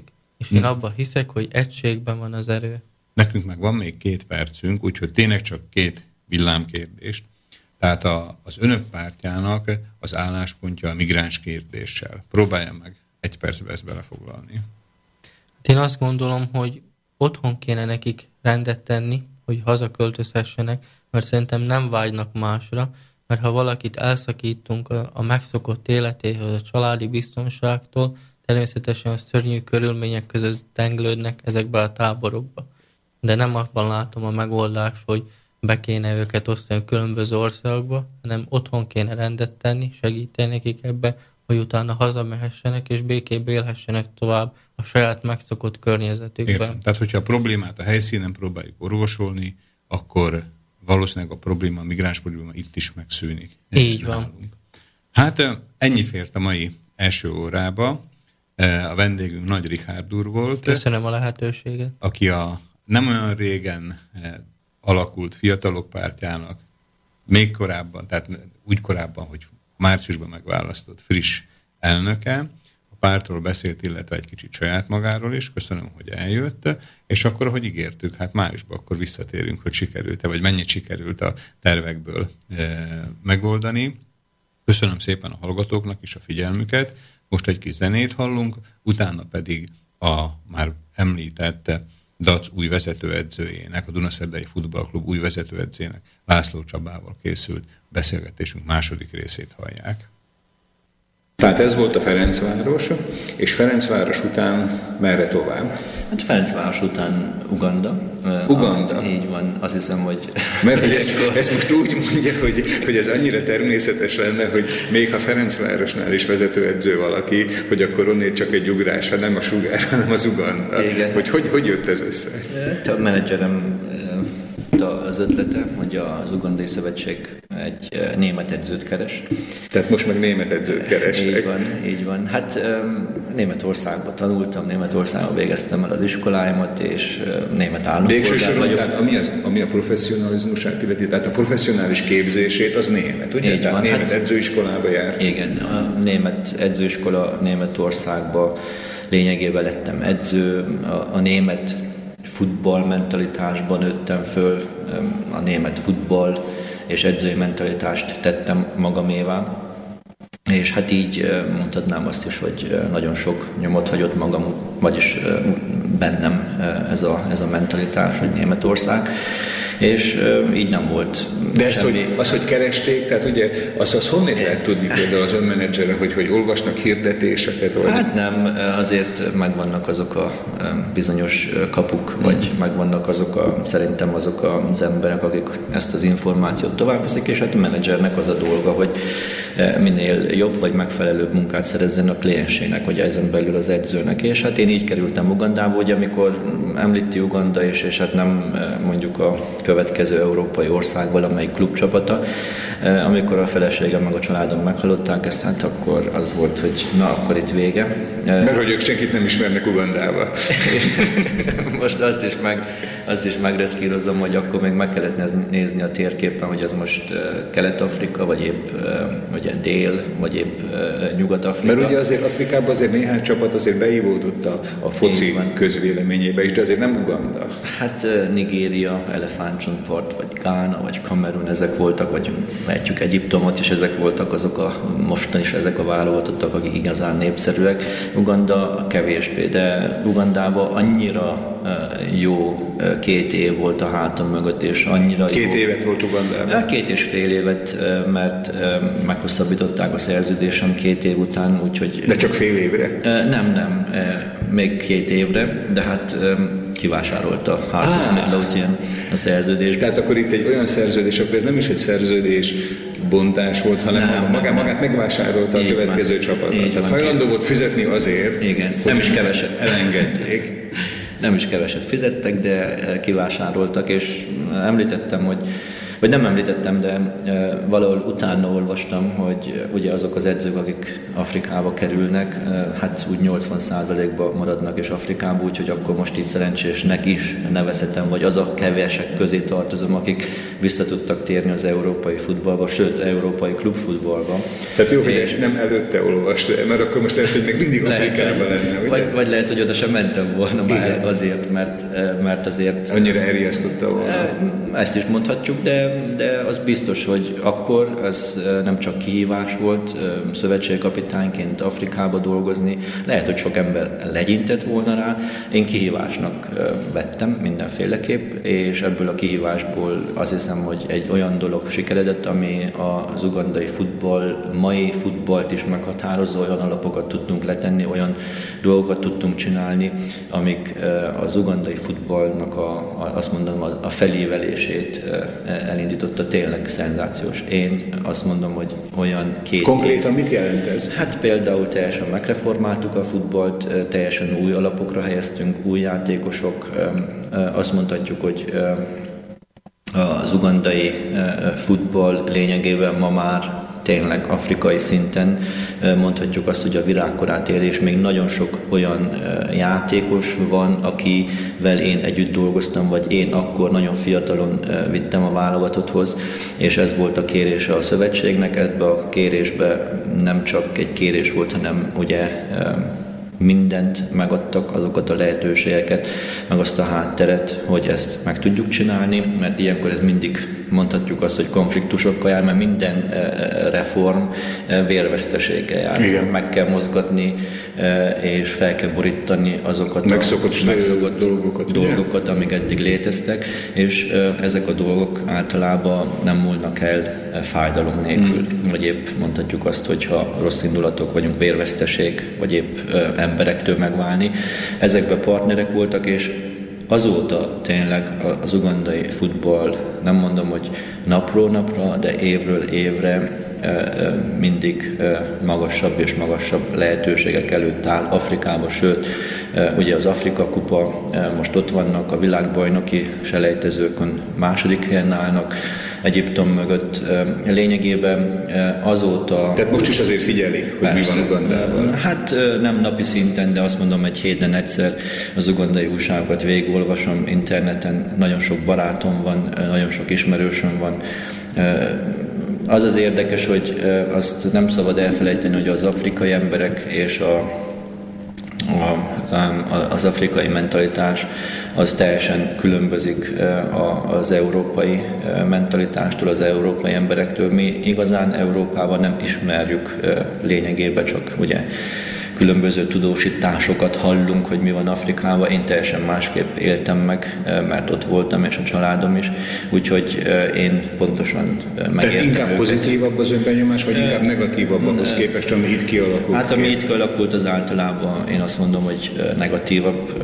A pozitívumokat mi kevésbé ismerjük. Tehát ön látta a pozitív oldalát. Így van, így hmm. van. És, és én azt hiszem, hogy, hogy nagyon jól is tudtam ezt a, ezt a helyzetet kezelni, pont ebből a szempontból, hogy ott volt a családom, a gyerekeim ott jártak iskolában, nap mint nap ott voltunk. Például ezek olyan dolgok, amikor az afrikai emberek minket és engem elfogadtak, és nem azt mondták, hogy most jött valaki, elviszi a pénzt, majd két napot, három napot itt eltölt, meg elmondja, hogy hogy kell játszani, aztán megint elmegy, hanem minden napot voltam, minden nap láttak engem, minden nap éreztek engem, én őket, és ebből a szempontból pont ki tudtuk alakítani azt, amire az ugandai futballnak, az ugandai szövetségnek szüksége volt, hogy nem egy repülőgépen utazó, néha megérkező szövetségi kapitány, hanem aki mindig ott van, és pont ezek voltak azok a szempontok, hogy olyan játékosokat tudtam kiválasztani, hozni különböző csapatokból, akik soha az életbe nem találtuk volna meg, mert azért azt el kell mondani, hogy például Afrikában, és itt mondom, hogy Ugandában vannak olyan csapatok, ugye, hogy van a főváros, és a fővároson kívül van még négy, öt, vagy hat, vagy hét, nyolc csapat, és, és azért az akkori, mindenkori szövetségi kapitányok azért nem vették azt, hogy három napot utazzanak, hogy valahol ötszáz kilométer. Tehát nem jártak ki vidékre. Így van, megnézzük mm-hmm. egy csapatot. Én megtettem mindig, ez, ez nekik az elején furcsa volt, de aztán lényegében értették, hogy miről van szó, és, és tényleg azt is, hogy azért, ha valaki ötszáz vagy hatszáz kilométerre van, azt még nyugodtan be lehet hívni a válogatottba, mert az biztos, hogy jó játékos. Tehát egy új látásmódot is hozott van, ugye? Így van. A szakmai munkán kívül. És ezért mondom, hogy azokat az alapokat le tudtuk tenni, és ebből még mai napig is tényleg nagyon jól dolgoznak, nagyon jól profitálnak, nagyon jól csinálják a dolgokat, úgyhogy erre én büszke vagyok. Na, hát így már érthető is az, hogy szerződés hosszabbít ajánlottak önnek, ahonnét ugye kivásárolta a következő csapat. Ez melyik csapat volt? Hova ment innét aztán? Hát innen Skóciába, Hearts of Midlothian. Uh-huh. Ez azt élték meg a Rangers mögött a harmadik legnagyobb csapat, és tényleg sikeresek voltunk, sőt, annyira sikeresek, és szerintem ez is hozzájátszott ahhoz, hogy engem tényleg megválasztottak nem csak az év edzőjének, hanem az év menedzserének is Skóciába. Mert olyan játékosokat fedeztünk föl, vagy fedeztem föl a stábommal, és építettük be a csapatba, akikről azelőtt soha senki nem hallott, sőt, ez megint egy nagyon egyedi, hogy volt egy játékosunk, aki Angliába született, de Skóciába nevelkedett, és végül is Skóciából, az ifjúság csapatból hoztam fel a, a, az első csapatba, és utána behívták az angol U huszonegyes válogatottba, és ez soha nem fordult elő, hogy, hogy Skóciában nevelkedett játékost az angolok. Tehát, hogy vissza akartak vissza... mindegy honosítani. Hát nem kellett honosítani, de, de, de fölfigyeltek rá, és, és úgy hívják, hogy Andrew Driver ezt a játékost, és a, ugye a két ország futball történetében mindig úgy volt, hogyha Angliából visszahoztak egy játékos Skóciába, de az, hogy Skóciából Angliába hívnak be egy válogatott futballistát, és ott nevelkedett, ez még soha nem fordult Igen. elő.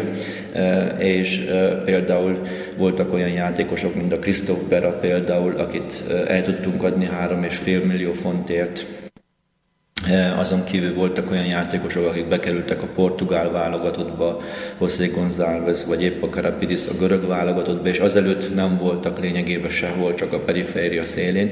És ugye ez a, ez a, ez a menedzseri rész, mm. hogy, hogy úgy tudod menedzselni, meg úgy tudod a másik oldalon játszatni ezeket a játékosokat, hogy hirtelen mindenki fölfigyel rájuk. Vagy Ugandából hoztam egy játékost, a David Obuát, akit mindenféleképp a Juventus akart megszerezni, de végül is a tulajdonos volt az, aki sajnos mindig többet akart, meg több pénzt, meg több olyan dolgot, amit, amit szerintem nem lett volna jó, hogyha csinál. De a lényeg az volt, hogy, és most visszatérek a Hearts-ra, és megint egy edzői dolog, hogy a Hearts-al például a második évben a harmadik helyen voltunk. Azt hiszem, hogy ben voltunk a kupa elődöntőbe, és pont szerdán kellett volna játszani egy kisebb csapat ellen, vagy egy rossz formában lévő kis csapat ellen, Saint Johnson-nak hívják azt a csapatot, aki most is a Premier League-ben van, de akkor azt hiszem, hogy, hogy szinte a kiesés ellen harcoltak, vagyis már biztos volt, hogy bejutunk a kupa döntőbe is, és mondom harmadik helyen, és szerda, csütörtök, azt hiszem pénteken volt az utolsó edzésünk, vasárnap volt a, vasárnap volt a nem, szombaton volt a mérkőzés, szerdán lett volna a kupamérkőzés, közben idegenben a Rangers-szel pont az előtti hétvégén játszottunk egy döntetlent, mindenki happy, mindenki örül, és péntek este nyolc órakor a tulajdonosnak a jobb keze megköszönte a munkámat. Na most azért mondom, hogy, hogy vannak olyan váratlan pillanatok. Na most ugye ön is csak néz. Hát euh, én nekem csak, én csak egy szót tudok kispréselni ki, ki magamból, hogy, hogy miért. Hát euh, lényegében, lényegében azért, mert én mindig elmondtam a véleményem azzal kapcsolatosan, hogy... Na de hát ott voltak az eredmények. Bármit is mondom. Na de most... Na most ad neki, hogy tudtam, most, hogy mit mondom. Na de lényegében itt, itt megint azt mondom, hogy ugye vannak a jó akarok, vannak azok, akik, akik a tulajdonos mellett állnak, nagyon sokat beszélnek össze-vissza a szép és jó dolgokról, és um, én mindig elmondtam azt, hogy um, ezek a dolgok, ezeket így kell csináljuk, ezeket így kell csinálni, és megmondom őszintén, hogy a legnagyobb gond az volt a Heartsnál, hogy a, a, a tulajdonos nem beszélt semmiféle idegen nyelvet, uh-huh. és én nem beszéltem jól oroszul, habár próbálkoztam, és, és mindig tolmácson keresztül, és ezek mindig akadályok voltak. Uh-huh. És tehát nem, nem, nem tudtok egymáshoz annyira valamiféle közös hullámhoz kerülni. Nekem, nekem annyira jó kapcsolatom volt, és mai napig is a, a tulajdonossal, a Vladimir Romanovval, hogy azt hiszem én voltam az egyedüli edző, vagy egyedüli ember, akit ő meghívott a, a saját házába. Én mindig elmentem, föl kellett üljek a repülőre hétközben, és elmentem a Litvániába, a saját házába, a felesége nekem főzött, és kézzel-lábbal próbáltuk magyarázni a dolgokat. Tényleg nagyon szeretett, becsülte a munkámat, csak nem tudtam neki azt, például itt egy játékosról volt szó, akit, már is mondom a nevét, nincsen titok, José González, akit meghívtak a portugál válogatottba, és ő, ő nem akart szerződést aláírni, csak akkor, hogyha jobb feltételek mellett történik ez meg. És, és a, a tulajdonosnak azok az emberei, akik azt mondták, hogy a Josénak alá kell írni ezért a, ezért a pénzért a szerződését, azok megpróbálták meggyőzni a tulajdonost, hogy igenis ne történjen ez meg, kevesebb pénz. Na végül is, végül is én, mint menedzser, én védtem a tulajdonost is, a játékost is, és a klubot is.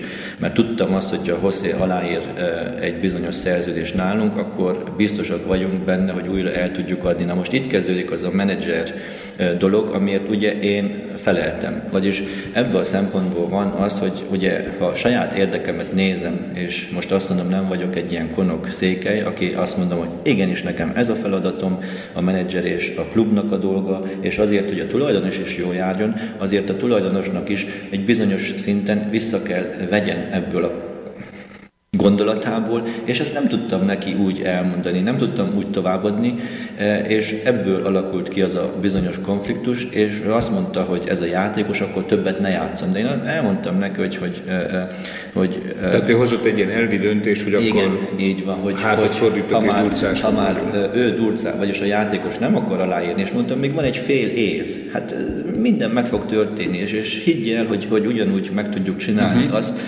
amit eddig is megcsináltunk, és akkor hozott egy durcás döntést, hogy akkor te is ki vagy rúgva, gondolom én, mondta az emberének, és pénteken azt mondta nekem, hogy köszönöm szépen. Na, utána, utána még találkoztam vele, és ő mondta személyesen, hogy nagyon sajnális és hülyeséget csinált, de akkor már, akkor már nem volt visszaút uh-huh. lényegében. De azért mondom, hogy, hogy sajnos vannak ilyen dolgok, amik, amik, amiket nem kell besöpörni a szőnyeg alá, ez, ez, ezek, ezek megtörtént dolgok. László úr most elmondott egy konfliktus helyzetet, ami azért emberileg jól zárul, de mégis azért maga a konfliktus az megtörtént.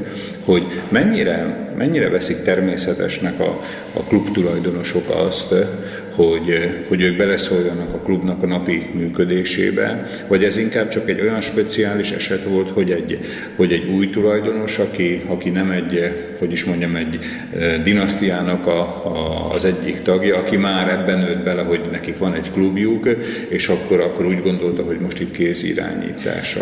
Nem, ez... Tehát, hogy mi a jellemző? Én azt hiszem, hogy ma már okosabb vagyok. Szerintem, szerintem a... Hozzá kell tenni azt, hogy egy, egy klub tulajdonosnak mindig joga van meghozni a saját döntéseit, hisz a pénzét teszi bele abba, ami, amit úgy hívunk, hogy futballklub, az egy üzlet, és én teljes mértékben, még egyszer hangsúlyozom, teljes mértékben elismerem azt, és ennek így kell lenni, hogy a klub tulajdonosnak igenis tudnia kell az, hogy mi történik nap, mint nap a klubon belül. Pláne azért mondom, ahol pénzmozgások vannak. Mondjuk, hogy az európai futballban azok a klubon belüli pénzmozgások, játékos vásárlás, stb. Stb. Az nem a klasszikus edzői feladathoz tartozik, vagyis én ettől már kívül állok. De az angol futballban ugye ez mélyben beletartozik, beletartozik és ilyenkor több, azt mondhatnám, hogy konfliktus helyzet alakul ki, rossz igazolás, miért tetted, vagy miért vetted meg ezt a játékost, miért tettél erre a játékost. Ezeket jogos kérdések, még egyszer hangsúlyozom, hogy a klubtulajdonosok ebből a szempontból igenis kell, hogy informálva legyenek, és, és kell egy bizonyos, hogy mondjam, egy kontroll is ebből. De a ez a kontroll, ez, ez milyen mélységig tud emelni? Tehát amiket hát, így a régi, régi rendszerből beszéltek, hogy a tulajdonosok lefutottak az öltözőbe, és beleszóltak hát, az összeállításba, hogy, én, hogy még ez is elképzelhető? Nekem ebből nem volt soha tapasztalatom, tényleg őszintén mondom, senkinél, egy, egy tulajdonosnál se hallottam olyat, hogy, vagy mondta volna azt, hogy, hogy neked ezt kell játszatni, vagy azt kell játszatni. Ezek, ezek vannak...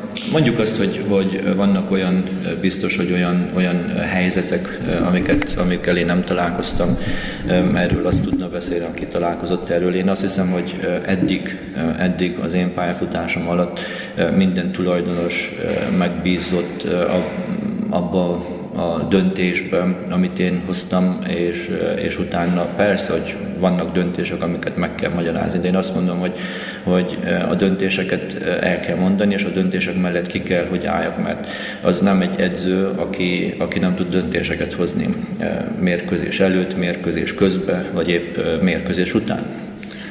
És igen, igen, én csak azt akartam mondani, hogy, hogy a klasszikus értelembe vett klubtulajdonosnak azért is van joga, hogy tudja ki, mikor, hol játszik, és, és milyen esetleg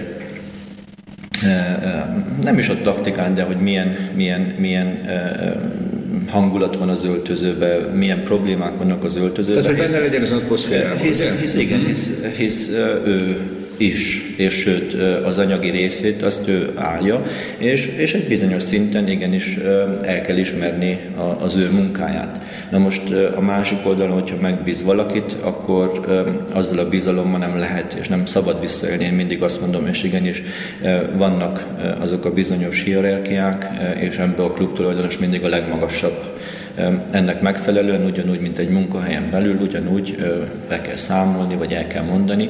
A konfliktus helyzetek én azt hiszem, hogy pláne Kelet-Európában mi a konfliktus helyzeteket negatívan értelmezzük, amik abszolút nem negatívak, mert a konfliktus helyzetből mindig ki lehet hozni a legjobbat. A konfliktus helyzet az, az először is egy beszélgetéssel kezdődik, vagyis két embernek, vagy esetleg háromnak, vagy négynek más a véleménye. Mi ezt próbáljuk konfliktusként beállítani. Ez nem konfliktus, ez megbeszélés. És, és itt az a kérdés, hogy, hogy ebből mit tudsz pozitívan kihozni, mert valamit ki kell hozni. Na most ezt kezelni, ez egy emberi nagyság is mind a két oldalról, mert vannak edzők, akik azt mondják, hogy nekem van igazam, és van a tulajdonos, vagy esetleg egy vezető, aki a klubon belül felelősséggel tartozik a klubnak, azt mondja, hogy nekem van igazam, de igazából akkor lesz igazság, hogyha ebből a három dologból, vagyis ebből a három emberből, vagy ebből négy emberből álló csoport kihoz egy olyat, ami a legjobb mindenkinek, és a legjobb klubnak, a legjobb a klubnak. Na most ez nem konfliktus, ez, ez megoldás. Na én mindig ezt keresem. Én, én utálom azokat a dolgokat, amikor tehát valaki... egy oldalon kelljen valamit, ugye? Végül, ki, így, tehát, hogy kivinni... Így van, hát ez a legjobb, a legjobb megoldás. Én uh-huh. például már a Fordnál megtanultam, hogyha a részlegen, vagyis a mi igen, eladási osztályon, egy héten egyszer ugye elmentünk, és, és voltunk tízen, vagy épp tizenöten, és leültünk, és akkor megbeszéltük, hogy milyen problémákkal küzdködünk, vagy milyen problémáink vannak, és nem a a főnök döntött el, hogy igen, akkor most ezt kell csinálni, hanem megbeszéltük. Uh-huh. E- és, és ebből a megbeszélésből voltak vélemények, és a legjobb e- dolgot összeraktuk ezekből a véleményekből, és megpróbáltuk ezt, mert ezt úgy gondoltuk, hogy igen, ez elfogadható. Na most azért mondom, hogy én e- e- ugye Nyugat-Európában előző munkahelyemen megtanultam azt, hogy konfliktus nincs, megoldás van. Mm. E, és, és mi nagyon sokszor, ugye pláne Kelet-Európában mindig, mindig azt mondjuk, hogy hát a konfliktus az negatív, nem. Az én számomra a konfliktus az mindig pozitív, ma abból lehet pozitívan építkezni, véleményekből összerakni. És, és ezért én el tudom fogadni a tulajdonosnak, vagy a mindenkori tulajdonosnak a véleményét, az érveit, és meg is tudom, meg is tudom érteni, úgyhogy ezzel nekem abszolút nincsen semmi gondom. Most legszívesebben azt kérdezném meg, hogy, hogy fordult-e már elő önnel az, hogy ugye általában a konfliktus az mindig akkor van, hogyha, hogyha nem olyanok az eredmények, mint ahogy azt a tulajdonos vagy a közönség elvárná. De ugye ön előbb elmondta a hallgatóknak a skóciai példát, amikor jók voltak az eredmények, és mégis kialakult egy konfliktus, tehát a vezetés és ön között, ami sajnos ugye vezetett egy rossz döntéshez, amit aztán később a tulajdonos is elismert, hogy fölbontották önnel a szerződést. Hogy, tehát ugye ez egy olyan ritka esetet sikerült kifognia, hogy jók az eredmények, és mégis és mégis kialakul egy ilyen pozíció. Na, Skóciában voltunk, Skócia után mi következett? Skócia, Skócia után jött a Sarelloa. Charleroi. Be, igen, Belgium. Ez Belgium. Igen, Belgiumban. Ott szezon végig voltam. Most nem akarok viccet igen. csinálni, de ugye Budapestre úgy került, hogy kerestek egy németül-magyarul beszélő embert. Ugandába úgy került, hogy kerestek egy német edzőt. Igen. Belgiumba hogy került? Belgiumba oda kit kerestek? Megint olyan edzőt kerestek, aki meg tudja menteni a, a, a, a Charleroi-t, meg össze tudja rakni a csapatot. Igazából, igazából a Charleroi-ban volt az a, azt mondhatnám, hogy az a, az, az időszak, amikor, amikor azt mondom, hogy még volt, hát ez, ez nagyon hosszú lenne ezt az egészet elmesélni. Mondja három volt, percben. Három percben elmondom. A Sarelloánál egyáltalán nem éreztem azt, hogy, hogy ez a csapat illik hozzám. Attól függetlenül azt hiszem, hogy a, a munka, meg úgy nagyjából minden rendben volt, a tulajdonossal ma is megtartottam a kapcsolatot. E, igazából én örültem, hogy annak a munkának valahol e, befejeződött és, és, és vége volt, attól függetlenül, hogy e, mai napig is tényleg én a Sarelloához e, szeretettel várnak vissza. Többször voltam. Mit ott, jelent az, hogy egy, e, hogy egy csapat de, például nem illik az edzőhöz? Hát, e, Tehát, hogy nem az, volt hogy, valami kompatibilitás? E, vagy? Hát ilyenkor, ilyenkor lehet arról beszélni, hogy, hogy e, például nyelv, például uh, mentalitás, uh, például um, ha egy edzőnek van uh, egy karizmatikus kisugárzása, és ezt uh, a klub uh, nem nagyon uh, szereti. Uh, ezek mind olyan dolgok, amikor azt mondom, hogy azon tényleg megint el lehet gondolkodni. De Charleroi, hogyha jól emlékszem, azért elég sok magyar játékosnak e, igen, volt a, igen, igen, a, igen. Sőt, vagy a pályájának egy a volt, csúcsa, vagy a karrierjének. Igen, a... Egy, egy volt uh, játékos, a Balog Tibi volt a pályaedzőm, úgyhogy uh, én nem is azt mondom, hogy, hogy uh, nem volt ez annyira uh, távol tőlem, hogy a uh-huh. Sarelloa csak. Csak valahogy van egy ilyen, egy ilyen, egy ilyen kémia, amit, amit érzel, hogy, hogy nem, nem az, amit uh, esetleg... Uh, Ami, ami jó. Igen. De mennyi ideig volt aztán? Egy év. Igen. Igen. Úgyhogy úgy, a szezon végén aztán nem volt se szerződés hosszabbítás. Tehát nem volt kölcsönös igény, ugye? Egyik igen, oldalról nem, sem. És hát, de akkor már, akkor már bejelentkezett a litván válogatott, és, és akkor, akkor tudtam, hogy most annyira nem akarok. Tehát ön már, ön már a Sarleroába, vagyis még a Sarleroába volt vezetőedző, de már megkereste a litván válogatott. Igen, igen, igen. Így, árulja nekünk, hogy mi alapján kereste. Hát Litván, ugye Litványával amúgy is volt kapcsolatom. Ja, persze, hát a, a, az edző a, a Heartsnak a, a tulajdonosa, ugye? Igen, litván-orosz úriember mm-hmm. volt, és azon kívül nekem sem nagyon sok litván válogatott futballistán volt a Heartsban, úgyhogy nem voltak ismeretlenek számomra, és, és akkor kerestek egy szövetségi kapitányt, akkor tudták azt, hogy dolgoztam már szövetségkapitányként Ugandában, a szövetségnél dolgoztam Magyarországon, és hát így akkor átvettem egy európai szövetséget. Ne vegyek érem rossz néven, de az nem lehetséges, hogy a, ez a bizonyos Romanov úr a Heartsból, hogy volt egy lelkiismeret furdalása, hogy magával szerződést bontott, és egy kerülő úton csak jót mondott magáról a, a Litván Szövetségbe, és úgy egyengedte ott a dolgokat? Hát nem, nem hiszem, attól függetlenül akkor már nem volt a futballban, akkor már inkább a kosárlabdára koncentrált, de rosszat nem mondott, és rosszat nem is tudott mondani, meg hát Litvániában tényleg akkor úgy nagyjából mindenki ismert, és ott, ott, ott az, volt a, az volt a legnagyobb kérdés, hogy, hogy miért Litvánia, és ugye e, ilyen pályafutással a hátam mögött miért Litvániába megyek. E, mondhatjuk azt is, hogy egy, egy bizonyos szempontból e, lehet, hogy rossz döntés volt, e, a másik szempontból azt mondom, hogy e, nagyon jó döntés volt, mert dolgozhattam szövetségkapitányként, és, és Miért, lett volna, miért lehetett volna ez a rossz azért, döntés? Azért, mert a klubfutball jobban passzol hozzám uh-huh. per pillanat. Én azt hiszem, hogyha majd egy picit idősebb leszek. Most megkérdeztem, mennyi idős lesz? ötvenegy. ötvenegy éves.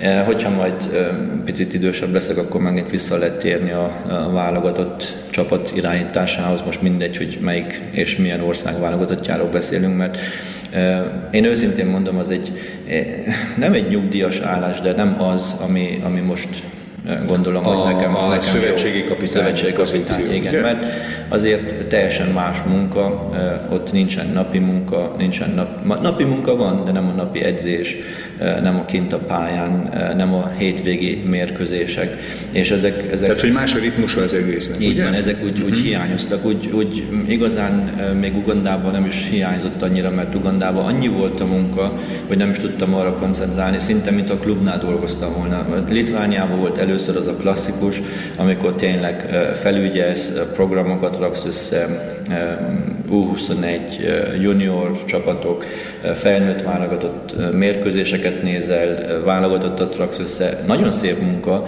de még egyszer hangsúlyozom, hogy én úgy éreztem úgy két év után. Tehát nincs napi pezsgés. Igen, hogy, hogy valami hiányzik, valami hiányzik, valami... Hogy...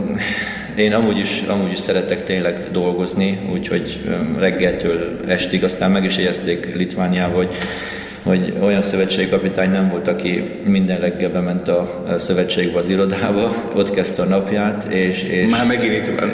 Igen, hát, hát most azt mondták, hogy mit keresek itt, miért nem megyek haza, most egy hónapig nincs semmi, most mit ülsz itt, de hát nekem muszáj volt, nekem, én, én ilyen vagyok, én... én Én szerettem dolgozni, és megint úgy volt, hogy Litvániában volt e, még két év szerződésem, vagyis igen, két év után én saját magamtól e, mondtam fel a szerződést, mm. és, e, és mondtam, de hogy... eltalálhatom, hogy akkor már volt egy e, nem, nem, konkrét ajánlata valahonnét? E, konkrét, konkrét nem. E, direkt konkrét akkor nem, mert e, pont, e, pont úgy jött, hogy hogy ugye befejeződtek a selejtező, akkor a világbajnokság, igen, Brazília, világbajnokság és selejtezők, pont Szlovákia volt a csoportunkban, sőt, azt mondhatom, hogy olyan sok pontot a litván válogatott nem is hozott össze, mint amit összehoztunk ott együtt, és nagyon jó helyen végeztünk, Szlovákia mögött szorosan a negyedikek voltunk a csoportban, de azt tudni kell, hogy Görögország, Bosznia, Szlovákia, Litvánia, Liechtenstein, igen, Liechtenstein és Lettország. És nem volt könnyű csoport, pláne úgy, hogy Liechtenstein azelőtt Litvániát oda-vissza verte, vagy nem, döntetlen. Tehát a Litvánia az egyébként akkor nem egy, nem egy erős csapat? Én azt mondom, hogy, hogy több van bennük, mint, mint amit most mutatnak, de, de sajnos a litván futballnak van egy nagyon rossz időszaka, amikor Amikor ugye független állam lett Litvánia, baltik országok kivívták a függetlenségüket, akkor egészen azt lehet mondani, hogy a kilencvenes évek végéig mind a Lettország és Észtország és Litvánia is jó, jó válogatottal rendelkezett. De aztán így ment, ment, ment minden lefele, lefele, lefele, lefele, és ezt a folyamatot nem állították meg. Ezt a folyamatot meg kellett volna már rég állítani, és sajnos ez nem történt meg, de most ez... Nem, ez, ez semmiképp sem ez az önfeladat nem van, lett volna, ugye? E, és, Mi volt Litvánia után? E, hát Litvánia után e, volt egy, egy e, körülbelül egy olyan három hónapos volt időszak, és akkor megkeresett az em té ká. De az az érdekes, hogy, hogy e, ugye... Ezt, ezt most megint így, így nyíltan mondhatom, hogy volt a Dinamo Tbilisi, a Xanthi Skoda, Ross County. Tehát ezek voltak, ahonnék még volt ajánlat. Igen, hát ez, ez, ez, ez annyira konkrét volt, hogy... hogy az em té ká-é? Nem, nem. Az em té ká-n kívül ezek Aha. az ajánlatok annyira konkrétak voltak, hogy, hogy csak alá kellett volna írjam a szerződést, és elkezdtem volna dolgozni.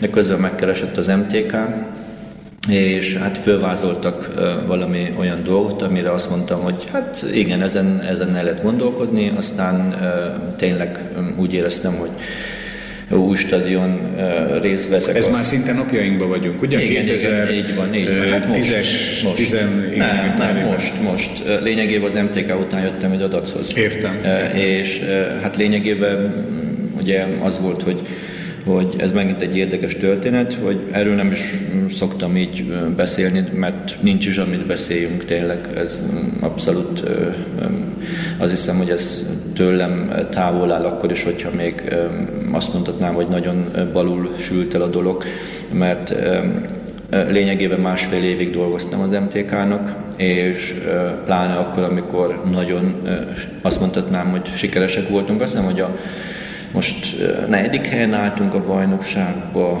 de azt hiszem, hogy egy ponttal voltunk lemaradva a második vagy a harmadik helytől. Mindegy, nagyon-nagyon ott voltunk az első három, első négybe, és akkor télen úgy döntött a, a, az em té ká-nak a vezetősége, hogy, hogy nem velem képzelik el a, a jövőt, és ez azért volt akkor hirtelen számomra meglepő, mert megint azt mondom, hogy nem volt semmiféle olyan jel arra, hogy most ez tényleg így kell, hogy legyen, de én, én elfogadtam azt, hogy ők így gondolták, uh-huh.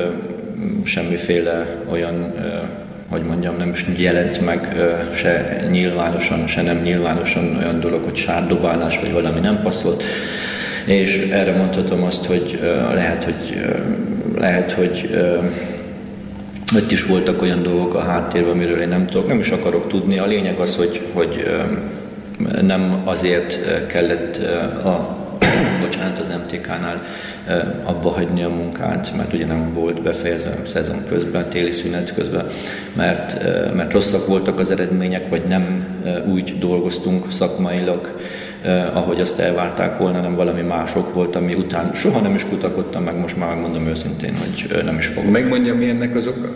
Így az első beszélgetetben, ugye soha nem találkoztam önnel, soha nem is, nem is hallottam ön beszélni, de így, ahogy hallgatom most már egy ideje, tehát rám mindenképpen egy, egy rendkívül szerény eh, ember benyomását eh, tette, hogy, hogy nem lehetséges, mert ugye ez alatt a rövid beszélgetés alatt három ilyen példát mondod, amikor idő előtt eh, bontják fel a szerződést. Holott az eredmények jók, vagy legalábbis perspektívák, hogy, hogy ebből lehet valami jó, hogy, hogy ezek az emberek, tehát a, akik a túloldalon álltak, hogy szerintem azt gondolták, hogy ezt most már meg tudják ők is csinálni. Tehát hogyha, hogyha van itt ez a László Csaba, aki ilyen visszahúzódóan behúzza a vállai közé a fejét, és akkor úgy mondja a jól megformázott mondatait, megjelenik, meg értelmesen beszél, meg hasonló, ugye, hogy, hogy hát ennyit mi is tudunk, és hogy akkor onnantól már maga nélkül akarják csinálni. Hát lehet, őket kell megkérdezni. Én azt hiszem, hogy ez a szakma, ez, ez nagyon-nagyon-nagyon nehéz szakma. Tehát nem gondolja azt, hogy egy kicsit, hogy is milyen fölvágósabbnak kéne lenni? Van, aki azt mondja, hogy arrogáns vagyok, van, aki azt mondja, hogy... Tehát tud, tud akkor arrogáns is lenni. Igen, igen. Van, aki azt mondja, hogy, hogy, hogy konokszékely vagyok, meg nem vagyok képes meghajolni. Nézze, én, én, én úgy nőttem föl, uh-huh. hogy nekem azt mondták mindig, hogy családon belül is, hogy azt, amit csinálsz, csináld jól, legyél becsületes, és... Az a baj, hogy uh, ugye bennünk székekben van egy olyan, egy olyan, hogy is mondjam, nem is makacság, nem is konokság, hanem inkább uh, mi uh, szeretünk kiállni uh, amellett, amit képviselünk, hmm. saját magunkat. Uh, és ez nagyon sok embernek azt hiszem, hogy, uh, hogy nem tetszik. Na most uh, ez, ez, ez lehet pozitív vagy negatív. Na most uh, mondhatnék olyat is, hogy ugye uh, a... Ha jön a, ha jön a szél, akkor esetleg a nyárfák, meg nagyon sok fa meghajlik jobbra-balra, a fenyőfa az középen eltörik. Hát most csak a Sütő Andrásnak a szavait hallanám, aki azt mondja, ugye, hogy a fa az beletörhet egy szélbe, még alul a kisebb, a fűszál az épp arra hajlik, amerre a szél hát, most ez, ez csak tőlem van, nem is tudtam, hogy ha már tényleg én szeretem sütőt, és, de igen, eltörik középen. Na én, én ilyen vagyok, hogy, hogy nem hajladozok se jobbra, se balra, uh-huh. de az előbb említettem, hogy nem vagyok konfliktuskerülő, meg pozitívan értékelem ezeket a dolgokat, és lehet, hogy ez, ez, ez, ez lesz egy rossz székely mentalitás. Na most, na most azért én azt hiszem, hogy ha valaki kiáll amellett, amit képvisel, ez nem negatív, legalábbis a Nyugat-Európában, meg ott, ahol éltem, csak úgy tudtam tovább jutni, hogy legalább kék klasszissal jobb voltam, mint a helyiek, és azt mindig elismerték. Na most ugyanolyan elánnal vetem mindig magam bele a munkába, és lehet, hogy Kelet-Európában ez nem annyira pozitív. Lehet, hogy többet kellene hajolni jobbra-balra. De én azt hiszem, hogy egy futballedzőt, egy, egy embert önmagával munkája minősíti. Mindegy, hogy mit csinál, ugye egy riporter, vagy épp egy író, vagy épp egy gyári munkás, de attól függetlenül lehet egy igazgató, aki több száz, vagy épp ezer emberért felel, és ő tényleg neki meg kell felelni a munkájának, hogy úgy irányítsa és úgy vezesse, hogy az, amit csinál, abban ne csak ő, hanem önmagával a környezete sikeres legyen. Én vezetőként azt hiszem, hogy nekem az a feladatom, hogy nem csak jó hangulatot teremtsek, hanem azok az emberek, akik reggel velem találkoznak, ne egy szomorú, egy megtört, egy nem karizmatikus személyiséget látnak, aki bejön, és azt mondja, hogy na, megint kell menni munkába, és pont én az ellenkezőjét, az ellenkezőjét próbálom ennek képviselni, és lehet, hogy azt mondják, hogy pont ezért arrogáns, nézd, ez mindig nevet, ez mindig jókedvű, soha nincs semmi hogy bajom. Hogy már nevetés most is látta, most, látta, most látta, hogy mennyi bajom van a derekammal, vagy épp mennyi bajom van a, a térdeimmel, de próbálok mindig pozitívan gondolkodni, és És én, én, én ezzel úgy vagyok, hogy szerintem, amit mondott, az, a, az, az hogy normálisan megformálom a mondataimat, normálisan próbálok gondolkodni. Én azt hiszem, hogy a mai világban rájöttem arra, hogy nagyon kevés az az ember, aki normálisan próbál gondolkodni. Én nem alkalmazkodni szeretnék, hanem én megpróbálok a helyzetnek megfelelően cselekedni. Na most ez nagy különbség alkalmazkodni. Tehát, hogy mindig észnél van. Így van, vagy a helyzetnek megfelelően cselekedni. Értem. És higgyel, hogy, és ezt a, egész komolyan mondom a, a hallgatóknak, hogy például a Hearts idején annyira, annyira jól vezettük a klubot, annyira pozitív volt a mérlegünk, sportszakmailag, gazdaságilag, hogy, hogy, hogy az valami szenzációs volt. Na most, na most ezért én azt mondtam, hogy ezek után, hogyha elküldenek, ez, ez meg fogják bánni, ez butaság. Ez így is történt lényegében.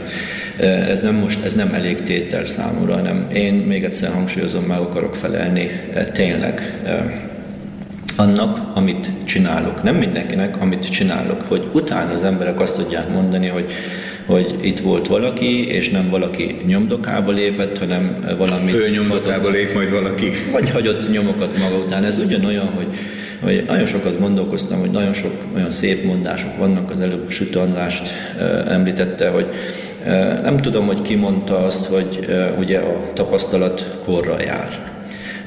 Én ezt így tovább vinném, én, én úgy érzem, hogy a tapasztalat igenis korra jár, ez nagyon helyes, de ez legyen az enyém, hogy azt mondom, hogy de csak azt kapja meg, aki érdemes rá. Hmm.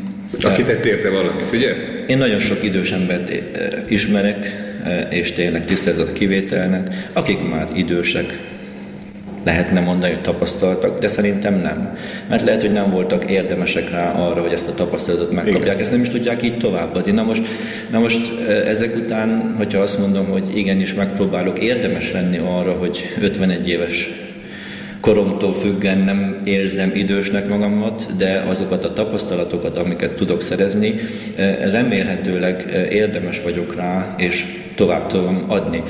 Ezek olyan gondolatok, amik azt hiszem, hogy minden edző, vagy olyan ember fejébe, akik vezető pozíciót tölt be, és valakiket, és valamit kell, hogy vezessen, ezeken mindig el kell gondolkoznia. Én máskülönben nem vagyok az a típus, aki stresszt, alkoholba folyt, vagy épp nem is tudom még milyen dolgokat kell csinálni. Hogy veszed élet? Én általában mozgással. Nem hmm. általában, nem mindig. Nekem, nekem Tehát, hogy kifutja magából? Elmegyek futni. Nagyon csodálkoztak pláne Skóciába, hogyha azt látták, hogy a Hearts edzője fut. Általában kilencvenkilenc százalékában a Hearts edzője ivott. Na most... Na most nem most... spórolt az időjével, meg az erejével, igen, a sportok azt jobban nézték igen, volna. Hát, igen, mert azért ugye azt, azt meg is, hát ugye Skóciában azért a pubokba elmenni egy viszkit. A mindennapi élet része, ugye? Így van, így van, de tényleg ez, ez, ez, ez pozitív értelemben mondom. És azon csodálkoztak, hogy, hogy hát az ki ezt az embert, soha nem látjuk a kocsmában, vagy, de tényleg nem voltam soha, és, és ez, ez, ez nekik más volt, de, de el is fogadták valamilyen szinten, vagy én nem vagyok az, aki, aki az éjszakában jól érzi magát, vagy, vagy nekem szükségem van arra, hogy, hogy most valóban beüljek. Nem, én, én ebből a szempontból azt hiszem más vagyok, de, de ezzel nincs semmi gond, mindenki úgy éli meg a... Meg hát, hogyha maga elégedett ezzel, akkor van, az a legfontosabb. Akkor ez elfogadható mindenki számára. László, engedje meg, hogy három, három különböző személyt azért megemlítsek önnek. Az első, egy talán nem annyira ismert edző személyiség, Rudi Guttendorf, aki, aki idén kilencven éves, és akit most már csúcstartónak tartanak abba, hogy, hogyha jól tudom, ötven év edzői pályafutás alatt huszonkettő különböző országnak volt a szövetségi kapitánya. Ön ugyan elmondta, hogy inkább testvezállónak veszi a kluboknál való munkát, nem pedig a szövetségi kapitányságot, de fiatal kola ellenére ugye ön ötvenegy éves, két és fél válogatottnál már szövetségi kapitány volt. Ugye kezdte a magyar válogatottnál, mondjuk úgy másodedző vagy asszisztensként, igen, és két teljes jogú szövetségi kapitányság már maga mögött van, és még csak ötvenegy éves, hogy hogyha egy kicsit így félig viccesen vesszük ezt a dolgot, akkor kilencvenes éve, éves korában hol látja magát? Tehát, hogy... Hát mondjuk, hogy a, a Rudi Guttendorf számomra, lehet, hogy sok ember számára nem, de számomra az egy ikon, és igenis nagyon jól ismerem a pályafutását, az életútját. Tényleg azt mondom, hogy nem is elismerésre méltó, inkább azt mondanám, hogy hát ez egy... Csodálatra mértő, csoda, ugye? Így van, és hát most, most mondok egy olyat, amit szerintem nem kellene és nem szabadna mondanom, mert... Izgatottam várom. Igen, mert, mert ilyenkor ez, ez, ez úgy, úgy, ugye úgy...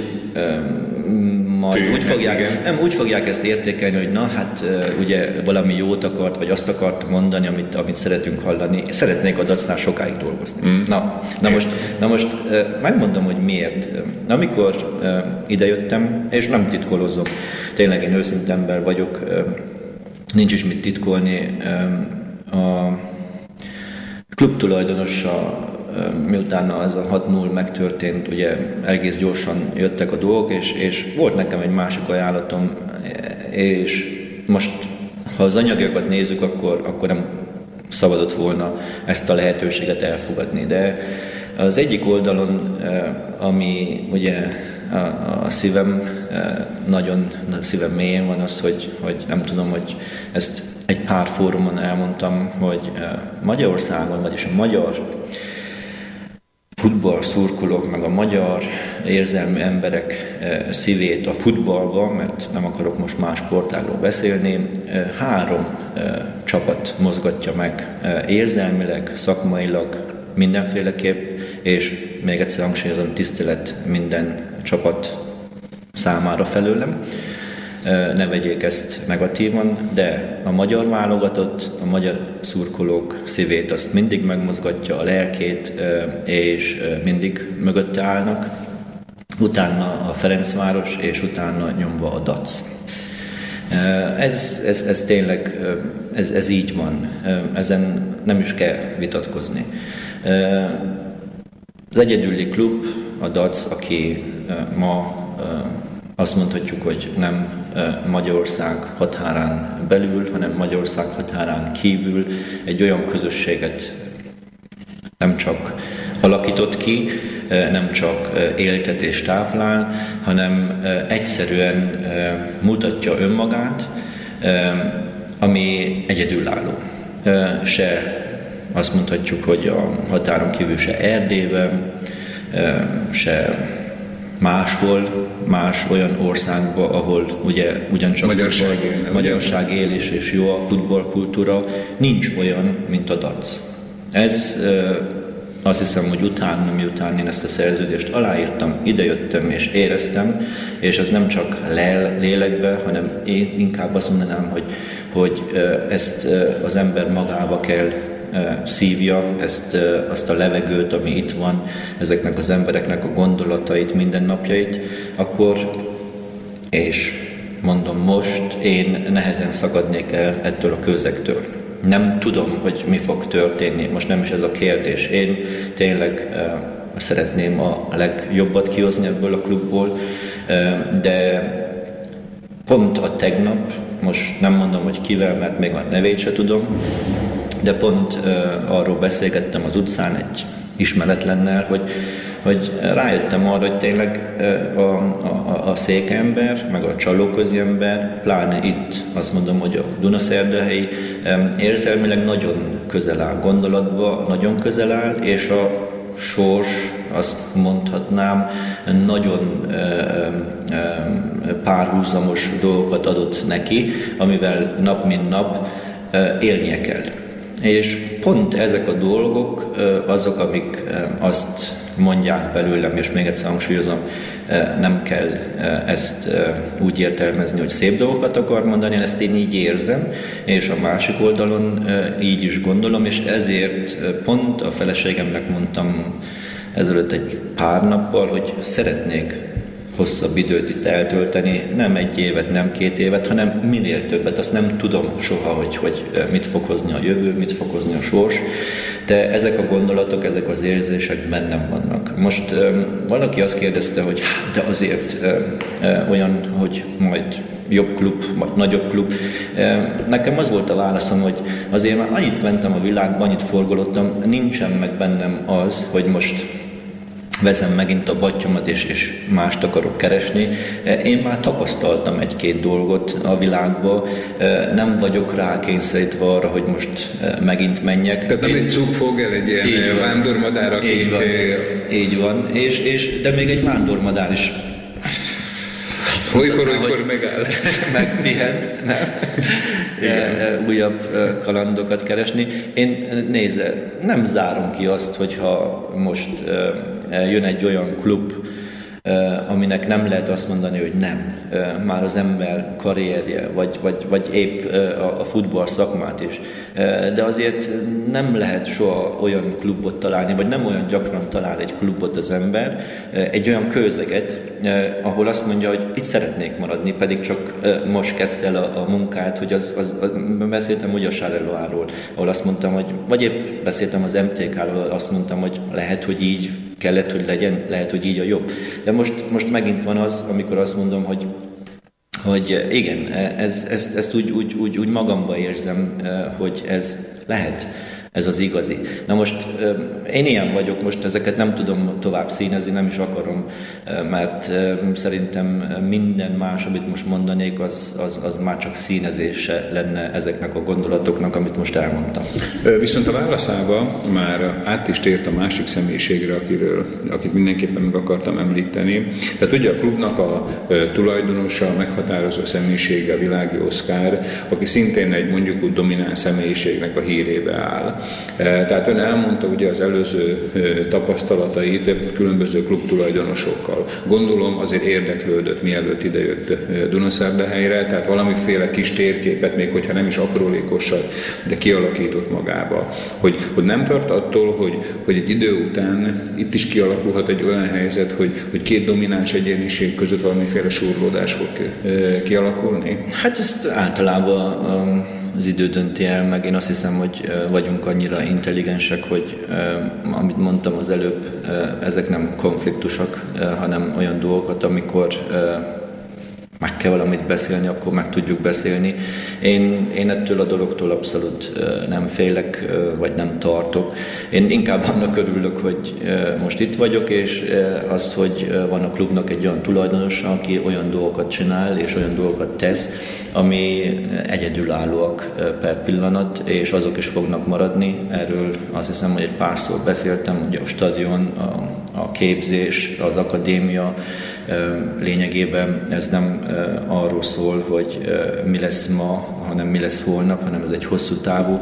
Én azt hiszem, hogy ebből a szempontból én nem látok semmiféle olyan Tehát az negatív, igen, negatív dolgot, ami, sőt azt mondom, hogy ha valaki elmondja a véleményét, és valamit elvár azért, amiért ő tesz, erre joga van. Értem. Meg hát gondolom, amit a László úr is ugye végszónak mondott, tehát az eredmények azért nagyban befolyásolják azt, hogy, hogy egy helyzet, hogy hogy reagálódik le. A harmadik pedig, akit ön már kétszer megemlített, de nem neveztük néven, az ön kedves felesége, vagy pedig a családja, hogy ugye azért, még én csak eml- megismétlem, tehát hogy ötvenegy éves korára, tehát fiatalember, ként, már azért nagyon sok állomás helyen volt. És ugye az elején pozitívan nyilatkozott arról, hogy, tehát, hogy, hogy emögött kell egy biztos családi háttér, de azért mondja természetesen csak amennyi a, a mi orunkra köthető, hogy, hogy hogy éli meg ezt az ön családja. Tehát az, hogy most csak, hogyha itt számolom, akkor ugye volt Németország, vagy Németországban kezdődött minden, aztán magyar válogatott, aztán volt, mi volt a magyar? Ferencváros, Uganda, aztán volt Uganda, aztán Skócia, volt Skócia, aztán Belgium, volt Belgium, Litvánia, Litvánia és most, most Szlovákia. Ez eddig nyolc hely. Ez mennyi idő alatt volt ez a nyolc hely? Ez hát, kb. húsz? Hát nem, tizenhárom év, értem. tizennégy év. Tehát ugye nem lehet azért azt mondani, hogy ez egy annyira ritkaság lenne, gondolom, az önök szakmájába, de akkor, amikor az embert konkrétan érinti, azért biztos, hogy néhány kérdőjel azért fölmerül családon belül is. Tehát, hogy hogy lehet ezt kezelni? Mi jó kezeljük, most nem tudom más, hogy kezeli, de azt hiszem, hogy ezt el kell mondani, hogy ha, ha megvan rá az akarat erre, családon belül, akkor, akkor nagyon jól lehet ezzel élni. Most a két lányom ugye Skóciába járnak iskolába, és, és most azt mondtuk, hogy semmiféleképp nem szeretnénk mozgatni őket, és ezért van az a döntés, hogy hát most akkor nem együtt, de eddig mindig együtt voltunk. Ez pozitívan. Tehát akkor mindig azért, ahol volt, mindig a család is jött önnek. Igen, mm-hmm. igen. Mondjuk, hogy Litvánia az kivétel volt, de hát ez nem volt annyira nehéz, hogy vissza Edinburgh-ba, vagy épp igen. Litvániában mondtam az előbb, a szövetség az, az nem annyira kötött, mint így a napi. De azt hiszem, hogy nagyon fontos azt is elmondani ezen belül, hogy amit mondtam, a tolerancia, a tolerancia a családon belül is nagyon fontos. Ugyanúgy a két gyerekem pozitív élményeket tudott szerezni. Mennyi idősek a lányai? huszonegy és tizenhárom. Ó, hát akkor nagyobbik már nagy. Igen, igen, most utolsó éve már az egyetemen. Mind a kettőre, hát amúgy is büszke vagyok a gyerekeimre, de tényleg el kell mondani, hogy mind a két lányom nagyon, nagyon jó tanulók, és, és hát a kisebbik most hetedikes gimnazista, és a, a nagyobbik az utolsó évét járja az egyetemen. Én, én azt hiszem, hogy mind a kettő olyan dolgokat kapott, amit pénzzel nem tudsz megvásárolni, azt, amit láttak, azt, amit éreztek, hogy tudják, hol van a helyük a világban, plusz a nyelvek, ezek pozitívak voltak. A, a mi részünk, az én feleségem és az én részem az az volt, hogy tudják azt, hogy kik, honnan jönnek, és bárhol is vagyunk a világban, azt, azt tudni kell, hogy igen, mi magyarok vagyunk. Na most ez nem csak abból ered, hogy tudnak magyarul írni és olvasni, és, és nagyon szépen el lehet mondani, hogy mi azért megtartottuk a magyarságunkat a világban, hanem ez úgy történik nálunk, hogy tényleg minden, ami a mi magyarságunkhoz kapcsolódó ünnep, az bárhol a világon ugyanúgy megtartottuk, ugyanúgy tudják, hogy mit jelennek számunkra a múlt, és tiszteletbe tartjuk az ottani országnak a szokásait, de házon belül csak magyarul beszélünk, kapun belül csak magyarul beszélünk, abszolút tiszteletbe tartva az országnak a nyelvét, nem használunk más nyelvet. Hogyha kimegyünk a kapunk kívül, akkor igenis alkalmazunk. Mindig az adott helyzethez. Így van. És azt a nyelvet próbáljuk beszélni az emberekkel. Ezt a tiszteletet ugye mindenki meg is érdemli.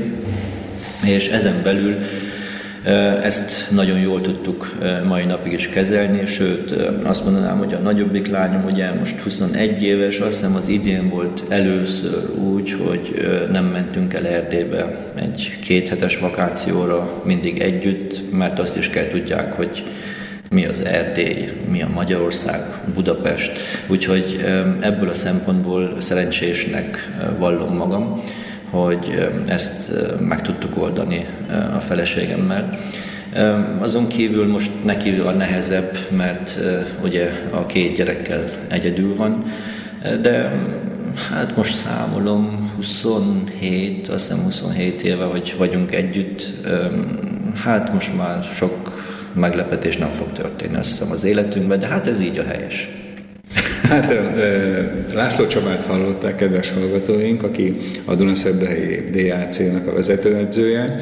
A beszélgetés az kétezer-tizenhat. november tizenhatodikán, ugye ma tizenhatodikra készült, és gondolom, aki végighallgatta László úr szavait, az hát nem csak a sportba nyert azért betekintést, hanem egy, talán nem is merném azt mondani, hogy edző, hanem inkább egy kapitánynak a, a gondolkodásába, és abba a filozófiába, amit a családján belül és az életén követ. Ehhez kívánok neki a hallgatók nevébe is sok sikert, meg hát ugye a szerdahelyi csapatnak is jó eredményeket. Köszönöm, köszönöm szépen. szépen! Én is köszönöm.